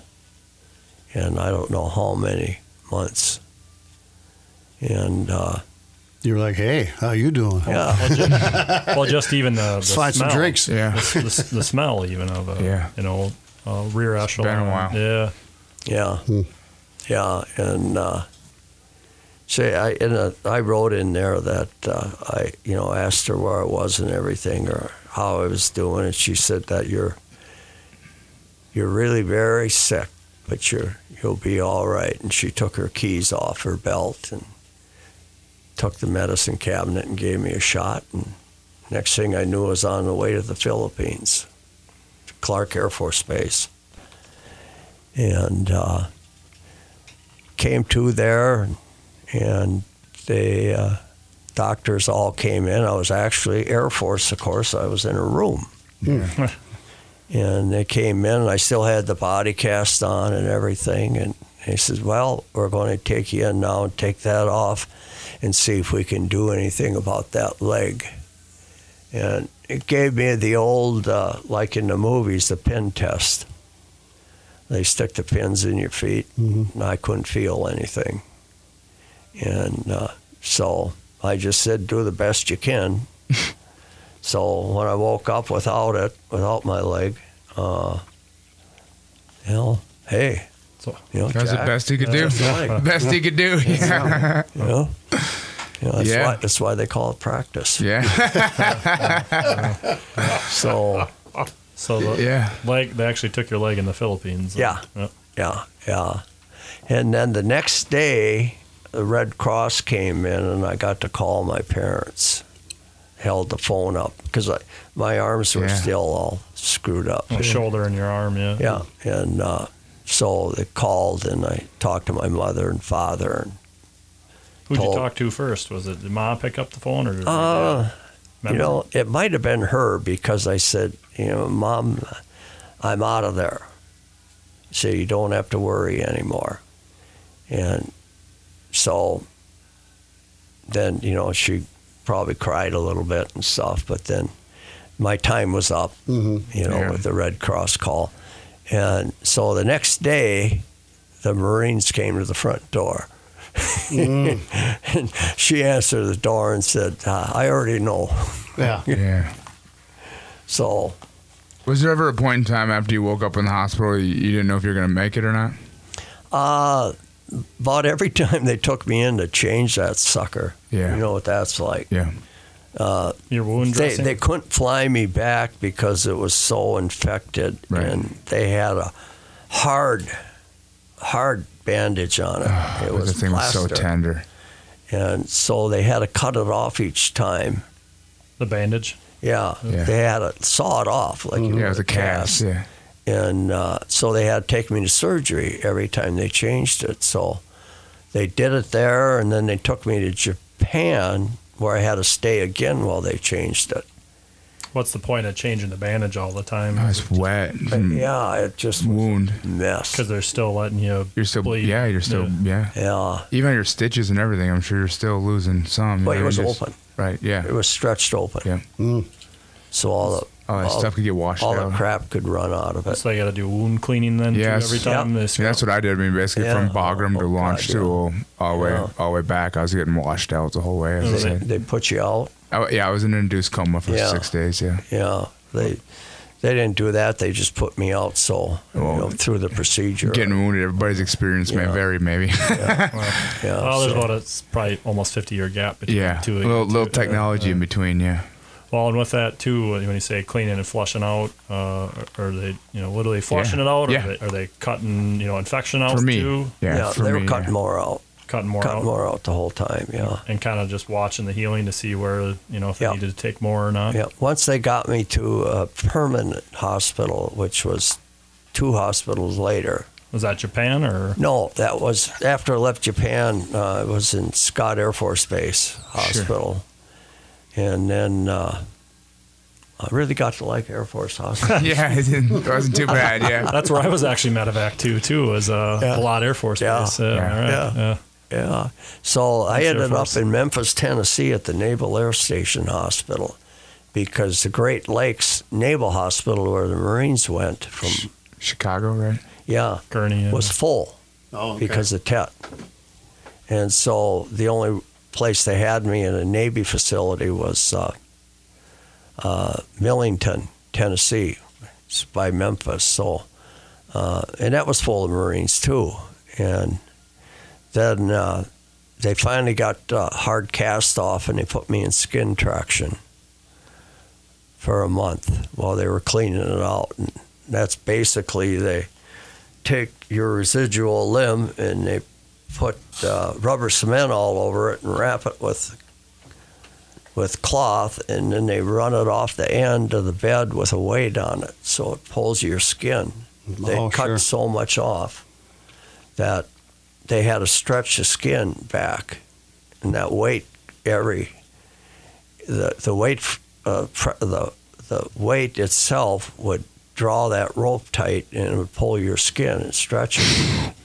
Yeah. And then every This couple the hours, do. every couple hours, they'd have to come and pull me back up to the head of the bed. Sure, he would pull you all the way down. Yeah. Yeah, it did. It did. And, you know, it was only like probably a ten pound weight or something, but it pulled. Well, Yeah. I imagine you were atrophied in general, your whole body. You must Yeah. have been down to, you know, especially coming out of the field as an infantry. Oh, Right, God, yeah. yeah. You yeah. probably were only about 135, 140 Maybe. pounds, probably. I only weighed. Yeah, I with weighed that. all your limbs and yeah, healthy. yeah. That, So I, that was you're it, probably so. pushing close to 100 at this point Right. or less. Yeah, yeah. So And, and so with with That's a- Tennessee, was that your last stop then? With no, hospital? no, nope. Then uh, uh, we're also in the Army Hospital at Fort Dix, and then to Philadelphia, where Is they Fort find Dix, Virginia, Na- Fine. uh, New Jersey New Jersey. uh, Philadelphia's uh, Naval Hospital. Naval Hospital. But Fort Dix is in New Jersey. Fort what he's Dix saying. in New Jersey. Yeah. Yeah, yeah. So they uh, they finally closed me in uh, Philadelphia. Okay. So that was about two months, I think. Tommy, I was out of the hospital in two months. Yeah. That's insane. I mean, just I'm just I'm not you know I'm just saying like and, and Oh, just yeah. like looking at the whole scope of things. I mean, uh, you know, blowing up medevac back to the Yep. states took me uh, a little over a week to get back Mm-hmm. to Texas.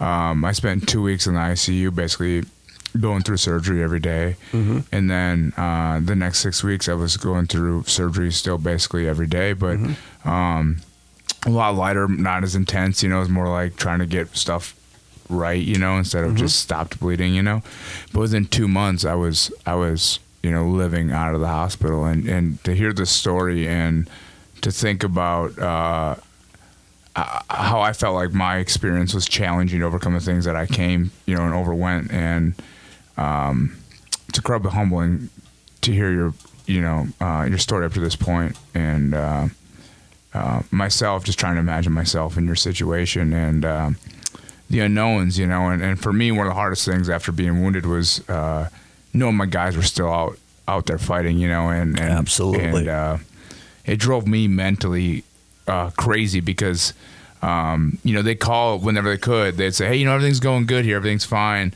But you know, we remember making those phone calls home. Oh, everything's good here, everything's fine, nothing's happening. You know, you knew exactly what they were doing every single day, and and uh, the scariest thing was every day is you hear new guys would be coming to the hospital, and you're just like, please don't be one of my guys. You know, Oh, And, and with snail mail, uh, once it finally did catch up to me, yeah, it was old news. you know, I would find out things like uh, who else had died Right. after Yeah. after I left, and uh, one of the things that struck me was that uh, they killed one of the NVAs a week or two later, and he had my cover. so I had Mac written in my, yeah, and that's that's and they that's got my up rifle nicknaming back. you. And isn't they got my I rifle. got your back. rifle and your hat back. And they got my rifle back, That that had to feel a little. which would have haunted me the rest yeah, of my right life. now, yeah. Yeah. I just got like the Yeah, the cool chills down my back from that one. Uh, yeah. we'll get that for you. Yeah, that that was you know i your experience now is is you know really something to behold. Uh, the, how far we've come Right, yeah. because you know the the numbers of casualties we had and some of it was almost Civil War medicine. Yeah, I think we And learned. it just took so much longer for everything. That e- even the the uh, uh, uh, drugs they have now to fight these infections Right, yeah, that's Yeah. me, yeah. and uh, it's just so much different. And you know, that's I'm really grateful for that. well, a lot of that research and development is because of Right. Vietnam. Yeah. came That's what I was, and that's exactly what I was going to say, like propelled it. prosthetics and Yeah. everything, you know what I mean? into the into the VA world then after Vietnam because you know they were treating your injuries and, and Yeah. helping with uh, prostheses and rehab that kind of developed during that peacetime. I don't think people Yeah. realize how much sacrificing and suffering has to happen to have the progress we have, we, we have, you know. And, and Mm-hmm. that was the one thing that I learned after being wounded was, um, like I said, with limbs and things like that, Mm-hmm. but especially like skin grafting, you know, with like uh, us guys that got all of our skin blown off and stuff from the Mm-hmm. IEDs and whatnot, is um, you know uh, how much war drives. Um, the ability to of medicine, you know, to Healing. learn, yeah, yeah. I mean, the, the the skill to do those things, you know. They say necessity is the mother of invention. Yeah. So, Right, yeah. I mean, it make, you can really see it firsthand. Yeah. yeah, they've come such a long way. Mm-hmm. You know, even in you know And they didn't put any. They didn't put any Elmer's glue on me. No. No, that's right. yeah, you probably got a gorilla. Glue, that's the Yeah, rubber right. cement. There we go. Yeah. I'll spoil it. Duct tape for Jack. That's we got duct tape over there. So, Epoxy. Yeah. yeah. Like I said. so you Epoxy. so you're in in Philadelphia, uh, and then what was that transition like? That because that your final station before getting sent back home? Then Oh yeah, yeah. That's where I was discharged from. I Yeah. I was totally eight months in the hospital. From Hospitals. from wounded to yeah, discharge. Yep, yep. And uh, you know, and and part of that again was the sheer numbers. Philadelphia was one of the major naval medical centers, and that's uh, they had. Uh, I I- outside of the main hospital, there were there were four wards of just amputees. And I mean, Yeah. So when when you came home, then uh, once you were able to leave the hospital, uh, well, uh, you know, I have no idea what it was like. I mean, we're, how how do people treat you being a wounded veteran? Did you And- ta- did you take a bus home? Yeah. Did family come get you? Did they fly you home? How'd you get from Philadelphia Yeah. back to Mankato? Well, when I finally did get discharged, I had the privilege of going downstairs in the hospital to the laundry room and and pick out pieces of uniforms that other guys had didn't need no more. Yeah. wore in, and you know they wa- had hampers of them, and you know, I found one with corporal stripes and everything, and I went to the little PX. You mean you didn't my- promote yourself? Major, major Tom. Yeah. and and uh, I got my standby ticket at uh, Philadelphia Airport. sure. Had a transfer in Chicago, you know, one of the largest airports. Yeah, and I'm sure. I mean, getting around was brand new for you. That's I mean, I mean. two broken shoulders. Oh, they didn't do physical therapy or OT. That's like what I do now. mean. Yeah. And and uh, and you're by yourself, pretty much. absolutely, Trying to figure out how to use the bathroom in the A- airport. Yeah. absolutely, and uh, walking through the corridor in, uh, uh, hos- in, in Chicago and seeing the Navy uh, cadets. They have your you had your prosthetic on at this point. Or- Yeah. Okay. Oh, you did have one. Well. This is when I was discharged. Yep. I came Okay. home uh, on emergency leave because my father had a seizure, and uh, I, I was able to come home for. I think I had like a ten day leave, and uh, while the, working things out with him, and during that time when I got home, one of my best friends was killed uh, from Mankato, Hmm. David Hafner, and uh, we ran around together. Is that Wall- quite a- is that quite a Wally's bit. boy, Wally Hafner yeah, from the wagon yeah, wheel. Wally wa- from the wagon wheel. Yeah, a lot of people And don't know that. So uh, I'm counting the days because I want to stay for his funeral, right. and it's got to be day nine and still no David, and uh, so I called the Red Cross and. They got me an extension. Oh, really? That was nice. So I was able to stay for his funeral. Wow. And Yeah, that's, I've never heard that before. yeah, yeah, it really meant a lot to me. Right. Yeah. Uh, it's the little things at that point. Yeah. Is he, uh, when I was home on leave, I was over to where him and his girlfriend lived, and he was gone for boot camp. And there a bunch of us got together when I came home, and I never saw him again. Were people were being wounded and everything and come back to Mankato? Were you catching flack for being in the war and stuff like that, Well- or not really? You know, one time on that leave, I was downtown in the Bar District on crutches without Yeah. without a leg, and and there were some guys that kind of gave me a little shit. But uh, my friends, uh, most of my friends were still around that I immediately hung around with. They hadn't left yet, or or they were going to school, and, and they kind of took care of that for me. Right. once you uh, once you got in the military, then uh, what were your thoughts? Like, what did you think the rest of your life was going to look like? Like, you did you knew you knew you were going to go get a job? Like, you didn't know what was going to happen? Uh, was VA disability a thing then? Was it was it, I mean, what, what did the future look like for you? Well, I was uh, uh, temporary hundred percent when I came home, so you know money wasn't a problem. You know, three hundred dollars or whatever it was, then you could Yeah. live Pretty happy. live pretty well and, And and you- drink and Yeah. do all those things. And, And so, were you you were medically retired out of the Marine Corps yes, due to your injury? yes, I'm I'm retired. Yeah, Okay. And a, a little fun fact on that too, I've seen his original discharge. So you talk about the difference in transition between then and now. His military discharge that they gave him didn't even show service in Vietnam or Purple Heart Yeah, or the Combat original Action one. Ribbon. didn't show his rank. Yeah. So he had to do, you had to do a request for amendment like a year after discharge to get all that Oh, added onto there. unbelievable. That's how good the admin trail was now. Yeah. You know, no, I mean, I'm not, I'm not saying uh, that that's not the way it shouldn't, but we were talking earlier in our first episode about the first time I met you, and Dad was there too. Yeah. Where we all went out to the airport with American flags, and you were on a private jet. That's kind of what I was All getting your- at. That's what I was getting at. Was I like, gave you what a was coin your, out there. Yeah. You probably don't remember uh, a brass type looking coin. the Yeah. welcome home one. Welcome yeah. home. Yeah. Yeah, I still got it on my, I got it on my board at home. Yeah. Yeah. It just just the difference in you know You don't remember who gave it to you though. I didn't know. I couldn't lie to you, Tom. There's a few people I want to try to slide that past, but there's just a few people I just I'm can't lie hurt. to. I'm yeah. hurt. I'm hurt. Well, you know, and when we look at, you know, kind of the, you know, strength from service and kind of the, the point of it is that, you know, things are a lot better than w- now than we give ourselves Yeah, credit absolutely, for. You yeah. have to look through a lot of the. And so even just mm-hmm. the, the treatment that you had and our other soldiers had, the positive that's happening today compared to, you know, what was the standard and expected, you left Philadelphia. Indifference. Phil- Indifference. Philadelphia. In, indifference at best. Yep. I remember when I first came home and we were all hanging out and stuff, and I think it was Luke. Uh, I, I was like, "Who is that dude with missing the leg?" You know? He's like, "Oh, that's uh, Mike's dad." You know? And I'm like, "Oh, how did he lose his leg?" He's like, "Vietnam." I was like, "Oh, wow," you know? And he's like, "Yeah, he's been through some stuff, man." And he's like, "He looks like he's kind of like." The dad of the group, you know, like you know, he just he's like he'll he'll keep an eye out for you, you know. So you're, you're back home. You're you're kind of just you know hanging out, having beers, hanging out with your buddies That's uh, right. town.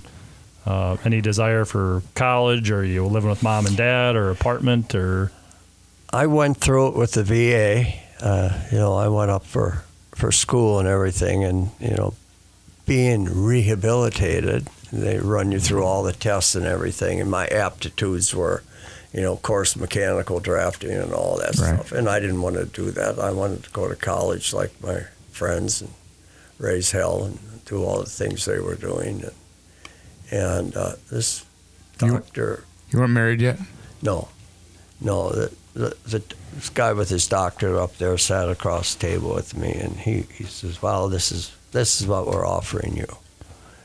I said, "Well, I'd just soon go try school, and Mhm. and uh, no, this is what we're offering." And I, s- and he said it the third time, and I, "The hell with you! You can keep it." And I walked out of there. another huge differences back Yeah. then to use the educational benefit. They would do the aptitude testing. It wasn't like now where You're told what you're the, doing, the education benefit's yours and you can choose what pathway you want. what Back- college, Yeah, yeah. what major, Yeah. what everything. or certificate program, or yeah, anything. Yeah. If you want to go be an interpretive dance major, you can do that now. Mm-hmm. But back then, And that's wasn't what I wanted. Yeah, well, uh, Yeah. well, he, he, was- he was he was probably a good. half an interpret half- dance. Now, half now, of now, now we're half an interpret so now I side with the guy that was, you know, telling you this is what we're offering because with only one leg, what the hell are you going to dance on? Right. you know, so so so so college wasn't, you know, obviously in the cards with the way the system was set back then, and so came back down to Mankato and I o- could- odd jobs. I could have gone ahead, you know, if I wanted to on my own, but uh, you know, I would have I would have gotten any help. Right. Sure. You weren't really interested in that either. No, Yeah. no, and you know, honestly, uh, like I said, I had money. Right. You had That money. wasn't an yeah. issue. Uh, my parents were kind enough to let me live at home while I was still recuperating, and uh, so I did what I did before I went in. You know, I went out and partied. And, right? Yeah, have fun. It's my full time thing. Yeah, I had the you know I had the perfect thing going. You know, I- I'd go in the bar and sit there, and not crying in my beer, but people would buy me beers Sure. and stuff, thinking, oh, you know, the poor guy's trying to deal with this Vietnam stuff, and you know, he's really, and I'm just eating it all up, and, and knowing inside there's nothing wrong with me about Right. Vietnam. Yeah. I'm a drunk. Right. You know, I'm an alcoholic. Yeah, you just had your So reason. that's nothing to do with Vietnam. Right. I'm an alcoholic who happened to go to Vietnam and was sober for a year in Vietnam. Yeah. And I came back and I started Picked up where you left off. Started yeah. where I dropped off again, and I did that for ten years. And uh, I did go through one marriage Yeah. at that time, and and uh, you know, very nice lady. We're friends now, uh, have been forever. Outside of that short period of time. That's actually I got my my middle name from uh, your ex father-in-law, right? Well, I don't want to burst your bubble, but it was. Well, I wanted Lou. to, Yeah. I, I wanted to n- name you Walt, Oh, the first name. Yeah. General Walt Yeah. Yeah. Lewis. So I settled for Lewis, Sure. The middle name. Lewis Walt, Yeah. Marine Corps Commanding General, Yep. Vietnam. Mm. So I appreciate Michael though, but Yeah, Yeah. it works fine. uh, could, you know, yes, I, Walter. I'd be a good Wally, I guess. yeah, you know? yeah, all right. we could roll with it. Yeah. Guess guess what? I just got myself a new guess nickname, Guess what you Hank, just got? said, Yeah, yeah, exactly. What's up, Wally Lou? Yeah. So, so, but when it was time, uh, I knew it. I knew it way before it was time. I finally uh, got in a mess for the last time, and I said, uh, "It's time." So I, I went to St. Cloud, VA, for two months. Inpatient treatment up there. Yep, Yeah. yep, yep. And uh, to back then, 45 years ago, it was, uh, it was 45 days. Yeah. Yep. You know, so. And 45s are your favorite Harley too. So yeah, there you go. Yeah, yeah. So uh, uh, it's been going uphill uh, or going, yeah, uphill. Going well, yeah. So going in that well ever since. that that 10 year period, um, you know, went through a marriage. You're battling uh, the addiction uh, part of it and coming to terms Mm-hmm. uh, with that. Are you uh, you know connecting with any veterans in the community? Are you working any occupation? What are you What are you doing outside the the booze inside of it? Uh, I, I I was working working jobs on and off, you know, and uh, I wa- nothing really worked out for me either by my choice or by the employer's choice. I tried dispatching. I tried working in a lab. Uh, a number of things like that. I bartended. Uh, I think, and then finally, uh, through a high school friend uh, whose father owned the company, he hired me to to be his salesman. and uh, you know that worked out pretty good. I was there 25 years, All right. So that's and uh, Cato Sanitation, and his high school friend was my uncle. Steve. and he was he was kind enough. He was kind enough to. Uh, uh, about a little over the first year of employment, he allowed me to go to go to treatment. Well, that was nice. And you know, being in sales, you call a lot of bars. Right. So in the middle of the day, I could I could do that, and nobody would ask any questions. So, but uh, it, it's been good. It's been good since uh, you know I got that behind me. Yeah. Every day, I, every day I start over. Yeah. And, uh, you know, don't have that lot of opportunities. I think a, I think a lot of us has learned a lot of things, a lot of things from you, just uh, so things you've been through, and and uh, I know you've been in a, uh, a huge part of getting the, the vets court here in the fifth judicial district up off the ground, and, and helping guys find the courage to go get help themselves, or or you know help keep them on the right track, and and uh, help them remember where their values you know came from, you know the, the Marine Corps, the Army, or whatever branch, and and uh, remind them at one point in time, you know, um, they were being the best they could be, and how we're going to get back to doing that. You know? um, when you you came out of St. Cloud uh, and you you came back to the Mankato area uh, with some sobriety, and obviously it's a one day at a time. Um, was outlook on community and the town and your friends and relationship kind of changed, or how how did you kind of uh, do that second readjustment coming back from St. Cloud to Mankato? Well, it, you know, a lot of people get in trouble when they uh, they they go through treatment and they they clean their lives up and everything. They want to do everything in the first year. You know, I got it. I, I'm here now. I'm back. I'm going to do this. I'm going to do that. Uh, you know, I'm in charge now. Uh, it's one thing I learned was that uh, you got to get yourself in self in, uh, in order, and you don't make any major decisions the first year of your sobriety. You you work on that, and I did have a, a good good uh, good sponsor to work with me through that, and I didn't have any plans. I just thought, Yeah. you know, uh, I've got a chance here. I'm going to take each day as it comes, and we'll, we'll, we'll call the shots from there. And I've been doing that for 45 years, and it's it's worked out. I've gotten much, much more in my life than I had uh, the previous years. You know, it's all gift. It's nothing that I did. It was something that's given to me, and I appreciate it. As a veteran in like uh, 1970 compared to a veteran now, how much different does it feel? I guess being a veteran, you know, do you feel, do you feel like you carry the same sense of pride? Do you feel like it's been diminished some? Do you do you mean you've seen a lot of stuff happen? I mean, you've you've seen a lot of wars happen since you've been out of the military. You know, how do you how do you feel about things now? Well, uh, I could go a lot of directions in that with that question. Uh, you know, I, I look at I look at war in uh, a lot differently than I did, as I'm sure you know everybody here does. Right. Uh, I appreciate the the people who serve now. When I hear or read about uh, incidents where people are hurt, I feel for them. Right. Uh, you know, I wish there, wish there was something I could do for them. Yep.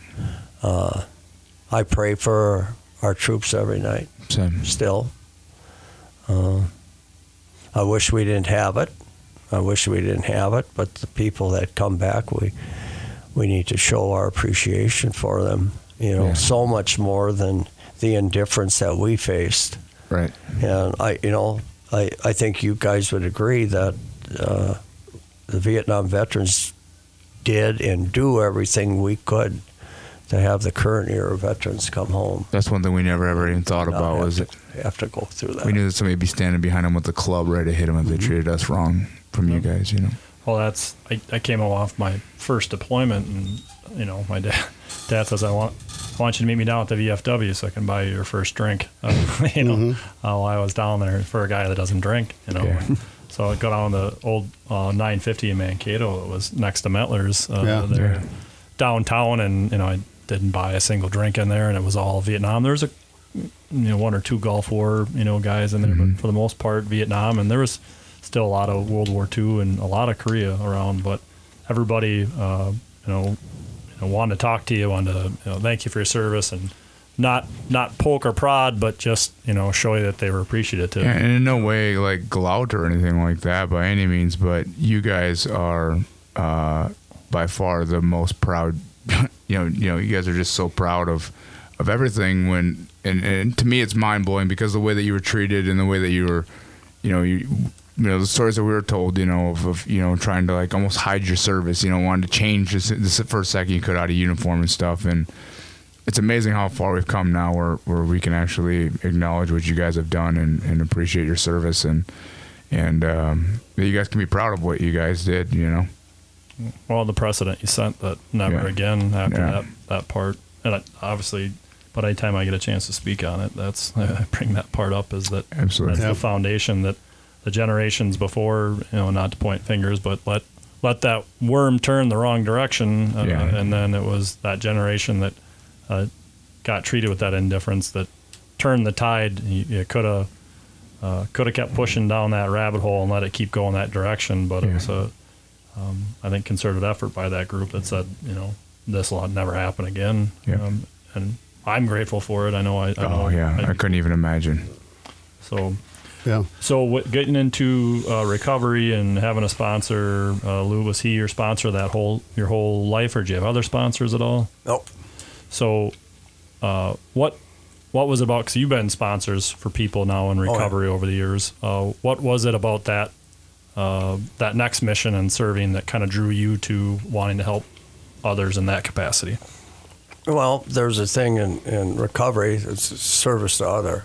right You know, if you're working your program right, you're you're serving other people, and uh, I strongly believe in that because sometimes that's all they need. You know, somebody to answer the phone or yeah somebody to go have a cup of coffee. Or, be heard yeah uh, you know, it's a pretty simple thing, and uh, it, we don't do enough of that in general. right somebody was willing to do it for you the least I can do now is to do it for somebody Yep. else yeah Well, and that's the you know I mean that's quite honestly the gist of the whole show is Yeah. you know that uh, the strength through service and and Mm-hmm. and it seems like a, a recurring theme is that the people who who chose to go serve continue to serve you know and and continue to get stronger you know I mean your whole story about uh, not taking any day for granted starting over again fresh Mm-hmm. each day that's that's the strength that comes from the service and that's And the I whole think- point Yeah, I think you guys can agree, you know, uh, with it, but um, especially Tom, you know, after you go through a, a situation like we have, you know, uh, we wake up each day and there's not much you're going to throw at us, so we're going to go, well, that just made today bad. Know, Right, we know what a right. bad day is. It's the worst know. day of my life. Yeah, this is horrible, you know. right Uh, you guys are out of this again in high V or whatever. I'm gonna let that ruin my day. But like now, it's really hard to have a to have a bad day, you know, after the things that we've been through. And to overcome the things that we've overcome to the point where you know we've literally had everything stripped from us. You know, we can't grab anything for ourselves, we can't move ourselves, we can't do anything for ourselves, and uh, we now all of a sudden, you know, we're to the point where you know we're trying to do the best we can every single day, and we see how we're doing. It's just like, well, really, at the end of the day, what can't we do now? You know, Right. Oh, and that's that's the what, and not obviously those uh, severely wounded in, in combat, but people that have had a rough go of it in life. yeah, in general, yeah, uh, through battling addiction and you never served in the military or stateside, or coming up through an abused family, from uh, growing up in extreme poverty, from having you know a, a born uh, you know disability that you're Yeah. born with. Um, it's always one of my, my favorite quotes, and believe it or not, you know, uh, chip off the old block. I do do some reading from time to time. uh, it's one of my favorite Hemingway quotes, and I'll probably butcher it. Is but that uh, the world breaks everybody, and those Yeah. that uh, break uh, afterwards are stronger at the broken places. But those that refuse to break, the world destroys. yeah, And it, it's kind of like a sheet of ice when it breaks in the winter. Those individual sheets of ice get stronger versus Yeah. the weaker superstructure. So, I think that's a you know a big part of it is realizing that um, overcoming adversity is it's a choice. name of the game. It's a choice, It's yeah. daily life, uh, um, and so you know, giving back to that in the recovery world too. Uh, when when did you actually start first uh, being a sponsor? Was it a couple years into sobriety, or was it a concerted choice, or did a sponsee find you? How did and I don't even do names, but did Uh, that happen organically, or were you intentionally looking to sponsor somebody Uh, and give back? most of the time people would ask, you know, and it was uh, probably in the first five years or so where I started, you know, agreeing. You know, you just don't hang a sign out and, and go be sponsored, you Yeah. know. Uh, when a, a person asks you, first of all, you you've known them well enough, uh, maybe for a short time, where you, you kind of can feel them out uh, through meetings or whatever, and kind of learn their history and stuff. And and uh, I always like to try and get a veteran. Uh, not always, but uh, most of the guys that I have sponsored are veterans, and most of them are doing well, thank God. Yeah. Uh, Some pro but- tips to help them out. Yeah, Yeah, E- you know, e- even even like in, in Veterans Court, Yeah. you know, I I just finished up with with one with one uh, mentoring one gentleman, and uh, they asked me if I'd do it again. Of course, I'll do it again, but Mhm. I like to sit there and and watch the people Yeah. in the court, and you know, when the right one comes along, I'll know whether he's a veteran or not. Yep. I'll just know that, uh, you know, I- I don't want you to take this wrong, but I, I don't want to waste my time. You know, Right. I, I want Yeah. somebody that's sincere That wants it. at the moment, at least willing to try. You know, if they're willing to do that and willing to communicate with me, you know, I'm not going to chase them around. hmm Uh, and that's worked good for me. So uh, that's what I will continue to do. I will end up with another one. And, Well, and we, we and we hope you do. I Yeah. you know, Yeah. uh, and I, I'm doing the same thing. That I'm a volunteer at the VA for the amputee clinic. Oh, and, sure. and uh, I'm a peer visitor, is what they call it. where I, uh, P U R E or so so I, uh, I I I get to to sit with uh, new, newly amputees, Yeah. and uh, you know most of them are you know VA system. Everybody thinks war and Yeah. and all that, but it's not that way. It's there's a lot of general health care just a lot of it's a yeah. lot of it's uh, a lot of it's general health, a lot of it's Sure. age, a lot of it's just different diseases, and and uh, you know they see me come walking in uh, in a pair of shorts and stuff. You know they, go, I want to do that. You know, well you can, but you might want to lose a- hundred pounds. Yeah, you start exercising. It takes some Well, time. I mean, yeah. it's, yeah, It it's a takes common some side time. effect Yeah. from it. I mean, Jack's Yeah, done a whole bunch sure. now Yeah. too. Yeah.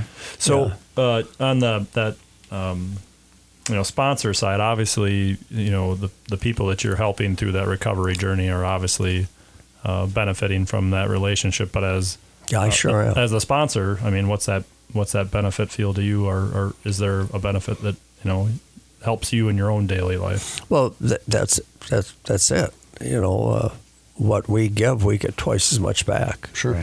You know, and seeing somebody succeed. I couldn't agree with that more. Yeah, At all, you know. That's that's really, really, uh, all the thanks we get is that.